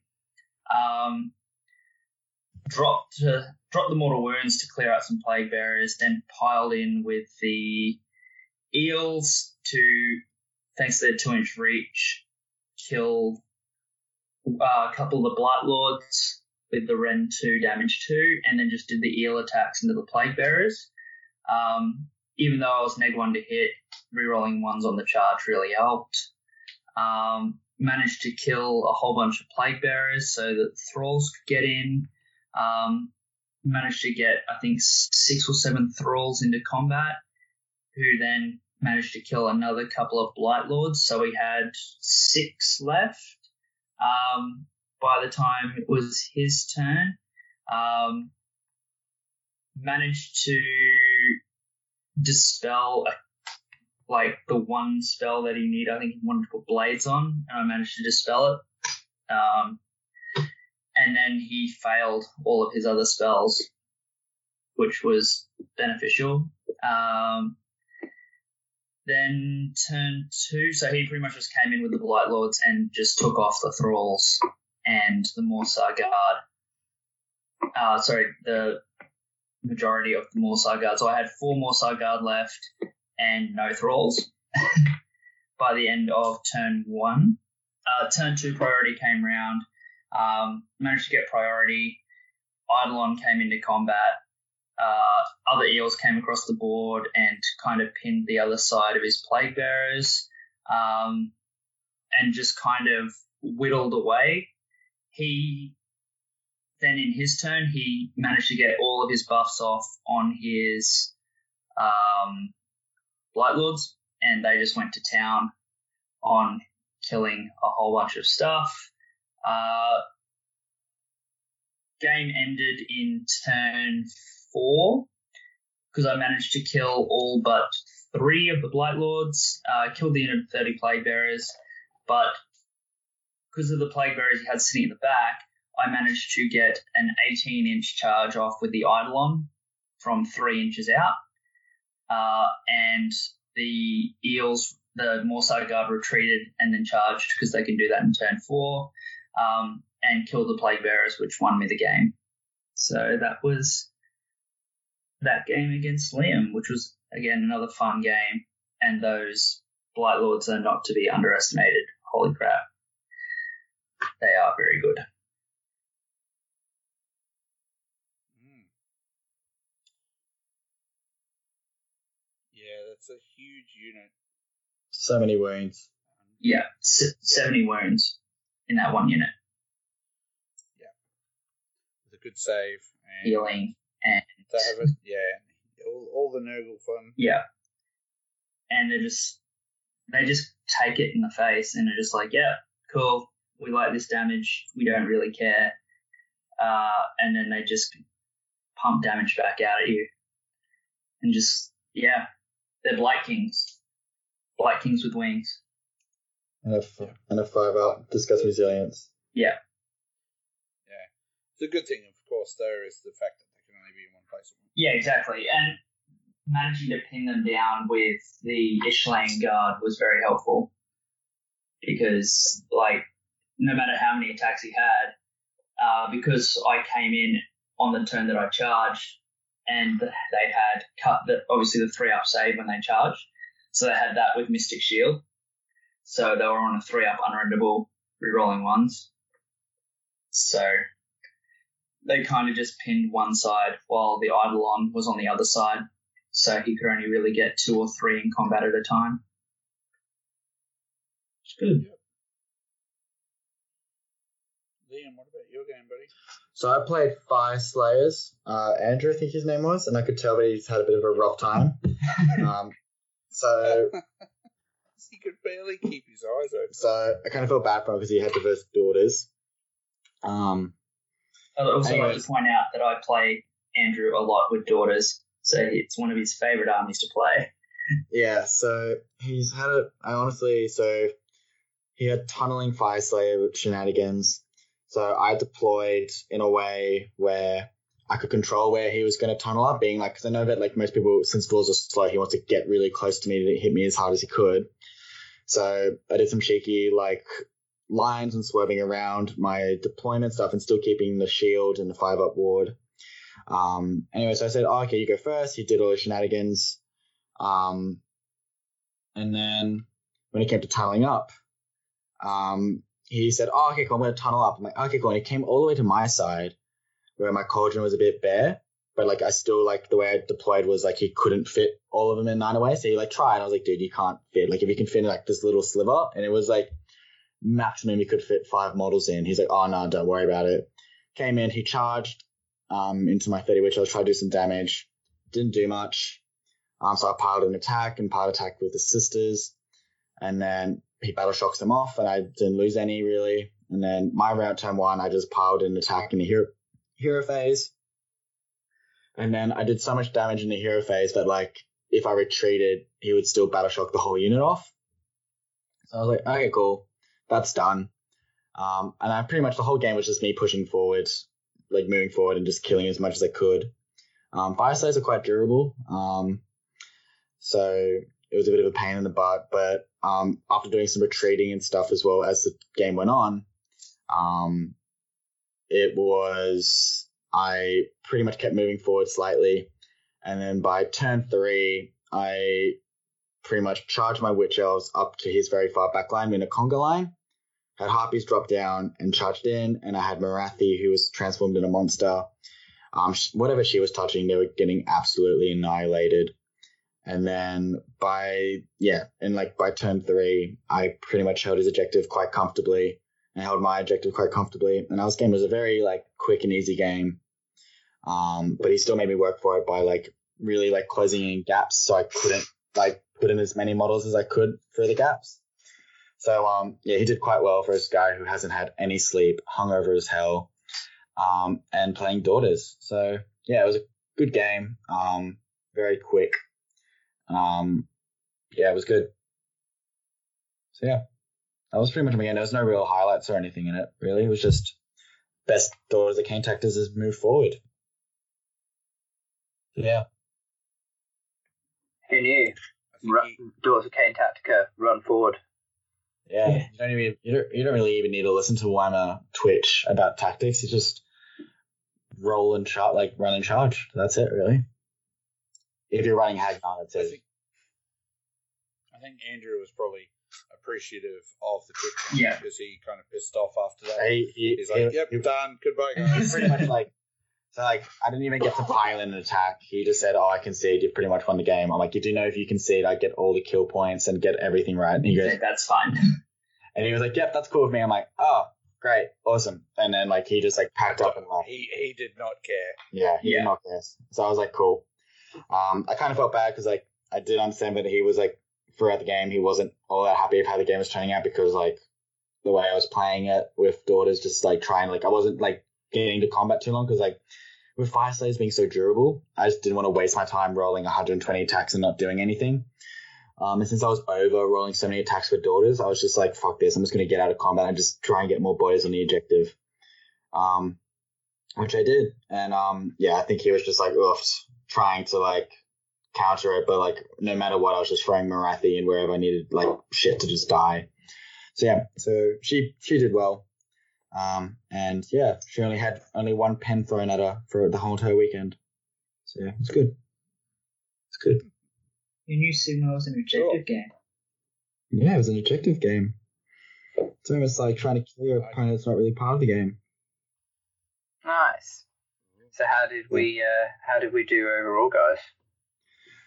What, Think what was we everyone's got- win, What was everyone's wins totals? Uh, I scored four major wins and one minor loss. Nice. Chris? I scored three major wins and two major losses. Clint, I got two major wins, two major losses, and a minor loss. Hayden, I got five major wins. So There you go. there you go. Yep. now can I also Carrying us. Team. can I also say that like a lot of us got pairings where it was like orange or red, and we still like got them down or like still played it quite well. What I was going to say is actually, I think based on the rounds, I think we're the only team that won every round. Yes. But we got done on painting, was it? Yeah, painting, Yeah, painting because pulled us back. Yeah. There was there was thirty points between um, us and the next higher team. Yeah, Yeah. and Liam's painting would have been pulled back as well because of borrowing stuff and Yeah. Yeah, so we we would have lost a lot of points on consist on. Um, Consistency. Yeah. is it consistency? Is Yeah. it Yeah, Visual coherency. yeah, Yeah. coherence. Coherency, not consistency. or whatever. Um, yeah. Cool. So yeah, we all had fun on the weekend, and that's it. We don't need to talk about points and stuff. Yeah. And and positions. We Yeah. came second overall. second overall. Behind. So so the top three. Okay, there you go. Yeah, we'll do top three. Calm down. Um, so third was Mango Mafia, um, which was Al Webster and Blake. Blake and oh Christ, Tim. Um, Tim McDivitt. Tim McDivitt, and who's the fourth one? Yes. That guy. Don't know. That That's guy. it. If I if I look at the actual sort of Hayden and Clint, you're the you're the ones from Queensland. You should know this. yeah, so Al Webster, Blake Kerwick, Matt Gammy. Oh, that's oh. Gammy, of course. Hey, Yeah. Gammy. Jesus, sorry, Gammy. We love you, Gammy. I thought he like lost all of his games though, with daughters, so I didn't think he was up there. It's because he had my Morathi. He, um, he was up there because I think his team won painting, um, and conversions and stuff. They all had very heavily converted armies, and I think Oh yeah, 'cause Um, Al's got the amazing Death Army Yeah. with the Nagash conversion stuff as well, right? and Blake had his Nurgle, and Yes. Gammy had I don't even know what Gammy plays anymore. Gammy had Um, daughters. He, but he had daughters. He was taking Oh, drugs. no, he had, he had Yeah, but daughters. he had, um, I mean, but he had um, a borrowed daughter's army. yes, I think Tim McDivitt, who is what I meant. Um, I had no idea what he played. Stormcast. Uh, Death. Pretty sure. Oh no, Stormcast. Stormcast. yeah, He played ballistas. Stormcast. Yeah. Yeah. Yes. So, um, Yep. yeah. So it's just like, So yeah. So I think they got. yeah, got so put they were third. Um, we beat them to second based on killing more stuff and winning, like on battle points. Yeah, more games. Uh, so we got second, and then bloody Pantheon of Filth Yeah. got first. Yeah. The undisputed winners So- in terms of overall most major wins, and they all obviously had nicely like fully painted armies. So um, Yeah. we we did beat them in the round we played them, but um, overall they did perform better, and yeah, they had um, they got all the painting points, so they did a very good job. So good job, guys. Yeah, Yeah. so they beat us by yeah thirty points, which is a not inconsiderable margin, um, but that's cool. Um, best sport went to Josh Alleman, who had Beastclaw Raiders. Um, I think he was fairly in contention for sports at um, CanCon as well. I believe he got Um, best opponent from every single one of his five opponents. Yes. every one of his five opponents, which is pretty good. Yeah, like Well, that's, it's the best you can possibly do. it's the best you can possibly do, and it's really quite hard, I think. Yeah. Um, so then there was a bunch of follow up awards. Um, so Unfettered Fury, which was the most amount of points uh, killed, went to Ash, who just battered his opponents He left just- and right. Threw pens everywhere. Are we are we just going to move on from the pen thing? Uh, at it's some too point, funny. Yeah, or- Maybe we should just write it off, guys. Come on. Yeah. I like it. That was good. I like it. I love how. Ben's the one trying to move on, and also he's the one that just full on laughed at that. because it was good. I appreciate a good dad joke. Um, But no, uh, we- uh, disgustingly resilient. Um, disgustingly resilient, which is fewest points lost, went to Jack Solomon, who had a Death Army. makes sense. Um, he's one of the Gold Coast guys. Um, Johan, which was fewest points killed, went to Josh Panic. And then Glass Jaw, which was most points lost. And I remember Gabe saying that he'd kept 80 points alive. That was like Bernie. kept yeah he'd only kept 80 points alive Yeah. across five games Yeah. Can I? Do you know? What? Yeah. And Bernie took a chaos mammoth too. he took didn't he take multiple No, I only had one mammoth this time. One matter. ah only one mammoth disappointed bernie No. Uh, um Yeah. yeah no good. it was yeah um that's pretty good it's quite funny i find that quite funny um he was on the merc team Yeah. So, uh, we then had the sort of hobby awards. Um, Best painted went to Sean Cassidy, who continues to add amazing models to his non-metallic Stormcast army. Yeah, it's phenomenal. Um, he'd added a bunch of the new Sacrosanct stuff. the Lord Arcanum on Gryph Charger is amazing. yeah. Yeah. So it was, I think it was. Um, so there's paint, best painted was like judge's choice, um, and I think um, he was probably lost a few few votes for player choice just by being but by virtue of being stuck over in the corner. Yeah. Um, Agreed. but but I know that a lot of people were sending folks into the corner to have a look at the army. So Yeah. yeah, And I do actually, I I took the time to go around and take a photo of every single army because I remember saying, Jesus, how many people are actually here? Because it took forever. But I will at some point put all of the photos into an album um, on the Mortally Wounded page and I'll share it through all the social medias so everyone can check out all the armies that were there. Sick. Um, runner up for best painted went to Davey and his um, super vibrant Sylvaneth army. It's really nice. Yeah, it was cool. Um, player's choice for best painted went to Al Webster with his death stuff.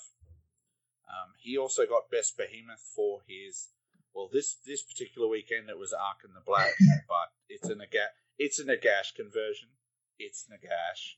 Doesn't look at all like Arkhan.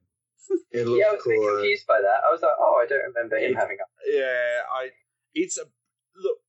It's a beautiful model. It is an amazing conversion. It looks really awesome, but it ain't Arkhan the Black. Yeah, I'm sorry. Um, yeah, not it's really. not a mage dude riding a skeletal steedy kind of thing. No, it's Nagash. Um, but it is a beautiful model, and that is why it has won Best Behemoth. Um, and then Best Hero went to Akeem with his. Akhelian it was King. a Soul It Scribe. was Soul Scryer. It was Akhelian King, Oh, it's the Akhelian King. Yeah, okay. Which was absolutely Okay. gorgeous. I actually, Yeah, I I actually prefer Because the he- podcaster to be honest, but yeah, Yeah, because he had a couple of really, really, really nice Yeah. Characters. Yeah. So it was kind of I. That's why I couldn't remember because I know that I remember seeing a photo of his Soul Scryer and Yeah. stuff. So yeah, he had some some really cool Idoneth. Um, His eels are going to look amazing Like- when he gets them done. that's why I don't think he got player's choice. Yeah. It's just uh, because it wasn't quite finished, but he's like painted the reflection, like the light reflections of the water coming down onto his eels, and like it's yeah, when it's done, it's going to look amazing. Um, yes, they were all the hobby awards. Um, so that's pretty much it. Just to reiterate, Gabe did an awesome job getting it all organized and um, getting getting the right folks. Um, like getting a Merc team organized and getting Yeah. substitute players organized. Yeah. That's a huge thing on the thing. Um, and um, Ty did a great job on the computer. Basically, Ty um, Ty Mills was Gabe's keyboard monkey for the weekend. um, pretty much. I don't think he was allowed out from behind that desk. I don't think. I was. I wasn't sure whether Ty had legs anymore um, whether Gabe had just like chopped them off so he couldn't leave. Um, Even during presentations, so- he was still up there. I think so. I, I'm sure I'm, he got up and walked away at some point for sure. But um, it was, yeah. So he just sat there. He just punched results in all weekend. Um, was, was super good at that. So um, yeah, my hat certainly comes off to to Gabe and Ty for the weekend because it was awesome. Yeah, it was. I think it was my favorite tournament I've been to. Like, I I knew I'd love playing at a teams event, and it was just great. Like, it was the best I've felt at a tournament because I just didn't. Even though you're playing singles, and I was still trying to do well, I just didn't have the the normal kind of stress and stuff that I like feel sometimes, and it's just really fun. Like, I just it's just something that although you're trying to do well and you're competing in singles at a normal tournament, every other player there, even though they're your mates, is also your competition. Whereas at least with this, you had three people there that wanted you to do well. Yeah. Like Yeah. so, yeah, it was just great. If anybody ever gets a chance to do a teams event, I highly recommend it. I think you'll have a great time. I just think it's awesome. Yeah. Completely. Yep. Well, Gabe's already said that it's happening again next year at the same venue, so it's going to be a lot of fun. Yeah. I, I I think that venue is going to get a proper. I was going to say, speaking of the venue, we should talk about it because it's a brilliant venue. It's pretty awesome. Which It's is just great like, because but, it's like every single inches new, away. but every single new Warhammer venue just needs to get the like. We just need to give them a proper heads up, being like, you need to get your kitchen ready because the food thing is just a huge. Like with Ashfield down here, they were not expecting us to order so much so quickly. because that's what happened. Like no kitchen is ready for Yeah. you know several dozen people to all want food all at once. It's just not how kitchens. work. Yeah. So and Gabe did his best to try and get people to pre-order, but then you were watching people who'd ordered after they finish their game get their food before the pre-order people. Yeah, So it's weird. I I only pre-ordered on the second day, and it turned out great, and it was really good. Like, yeah, I think they had it a bit more sorted on. which I think always happens. Like, it was the same thing at Slaughter. First day, not quite ready, had a word, and then they sort it out. And the more the venue gets used for those kind of tournaments, the more they'll get used to it, and they'll know what they need to do as well. Um, but like in terms of the room, it was it was massive. It was airconned, it, and there's It's three three big rooms and all the walls could go up. So there's space to basically triple the event and go to kind of 150 odd players if they wanted to, which is awesome. Um, it's got the big restaurant, bar, like we had a bar like just outside the actual room we were in, kind of in the hallway. Um, so it was great. Sick. Yeah, no, it's a good venue. Um, so we'll do a team again next year. I don't know if I could handle being on a team with you guys again. I won't be. Yes. Uh, good to know, Clint. So it's just gonna be Hayden and I. Uh, Hayden, we need to find some new mates. Oh, I was I was going with Clint, so Oh, you guys all suck. yeah, Fine then, I'm gonna do Team Shadowhammer, and I'll just take all the Pantheon of Filth then. what? So Minus- it's going to be you. Yeah, pretty much. minus, minus, minus Chris Stock, Ash McEwen, and Matt Campbell. So I'll take Dan Brewer. Right. Two games, Okay. two games so- at once. You got this. I reckon we could do it. We're both quick players. Righto. So that concludes the event coverage. How, if people want to get in touch with folks, because obviously we're all guesting on each other's podcasts, um, how do people get in touch with you, Liam? Uh, so I run the Warhammer Age of Sigmar Sydney Australia page along with Anthony Magro, the coach. Um, and I got my podcast Shadowhammer, so you can contact me on Facebook page Shadowhammer, um, or Twitter, which is Shadowhammer underscore. Um, more than happy to chat about anything really. Chris, how can people get in touch with So, for those people that aren't listening to this through Mortally Wounded, you can find me at Mortally Wounded. I am on Twitter at Wounded Mortally because, you know, people take usernames and stuff. Um, and you can find us through Facebook as well. Um, Mortally Wounded is the Facebook page. Um, me and co-host James, who will be recording a episode together very shortly, as we have uh, we're playing together next weekend at the doubles event that the coach is running in Sydney. So, yeah, there will be a new episode with uh, me and James back to the good old days. The band's back together again. Yeah. Rightio. And friends, how can we talk to uh, you on social media? Um, so I'm on Twitter as the Angry Wargamer. Um, also on Instagram as the Angry Wargamer. Um, you can find me on Facebook at Hayden Walker. Um, otherwise, I get around with these boys. at So I've heard. You, Jesus Christ. Phrasing, phrasing. Uh, dear. Yeah. So I, I'm, I'm pretty much on everything, and there is hopefully in the next two to three months when I get a break from work, being a YouTube channel coming up with battle reports and other fun stuff as well. sick. Cool. Cool. So you too can be a content creator. That's it. Um, and all of us are going to be at Masters in Two weeks. Well, it's a week. It's a week and a half. Is it? No, it's two and a half weeks. Two and a half weeks. Don't don't put pressure on me. God damn it. Yeah, that's okay. It's two and a half weeks um, as of the time of recording. Basically, tonight is the list submission uh, date, and I'm waiting on one whole list. So, um, yeah, so in a couple of weeks, we'll all be at Masters, and um, what's what the Herald's are doing at Masters is we're going to have a Twitch stream. So, if guys, uh, if folks want to tune into that, twitch.tv forward slash Heralds of War, you might actually get to see some of these wonderful people on the stream um, and then maybe do some interviews and things like that. I know Chris desperately wants to talk about Warhammer on camera, and we might just let him.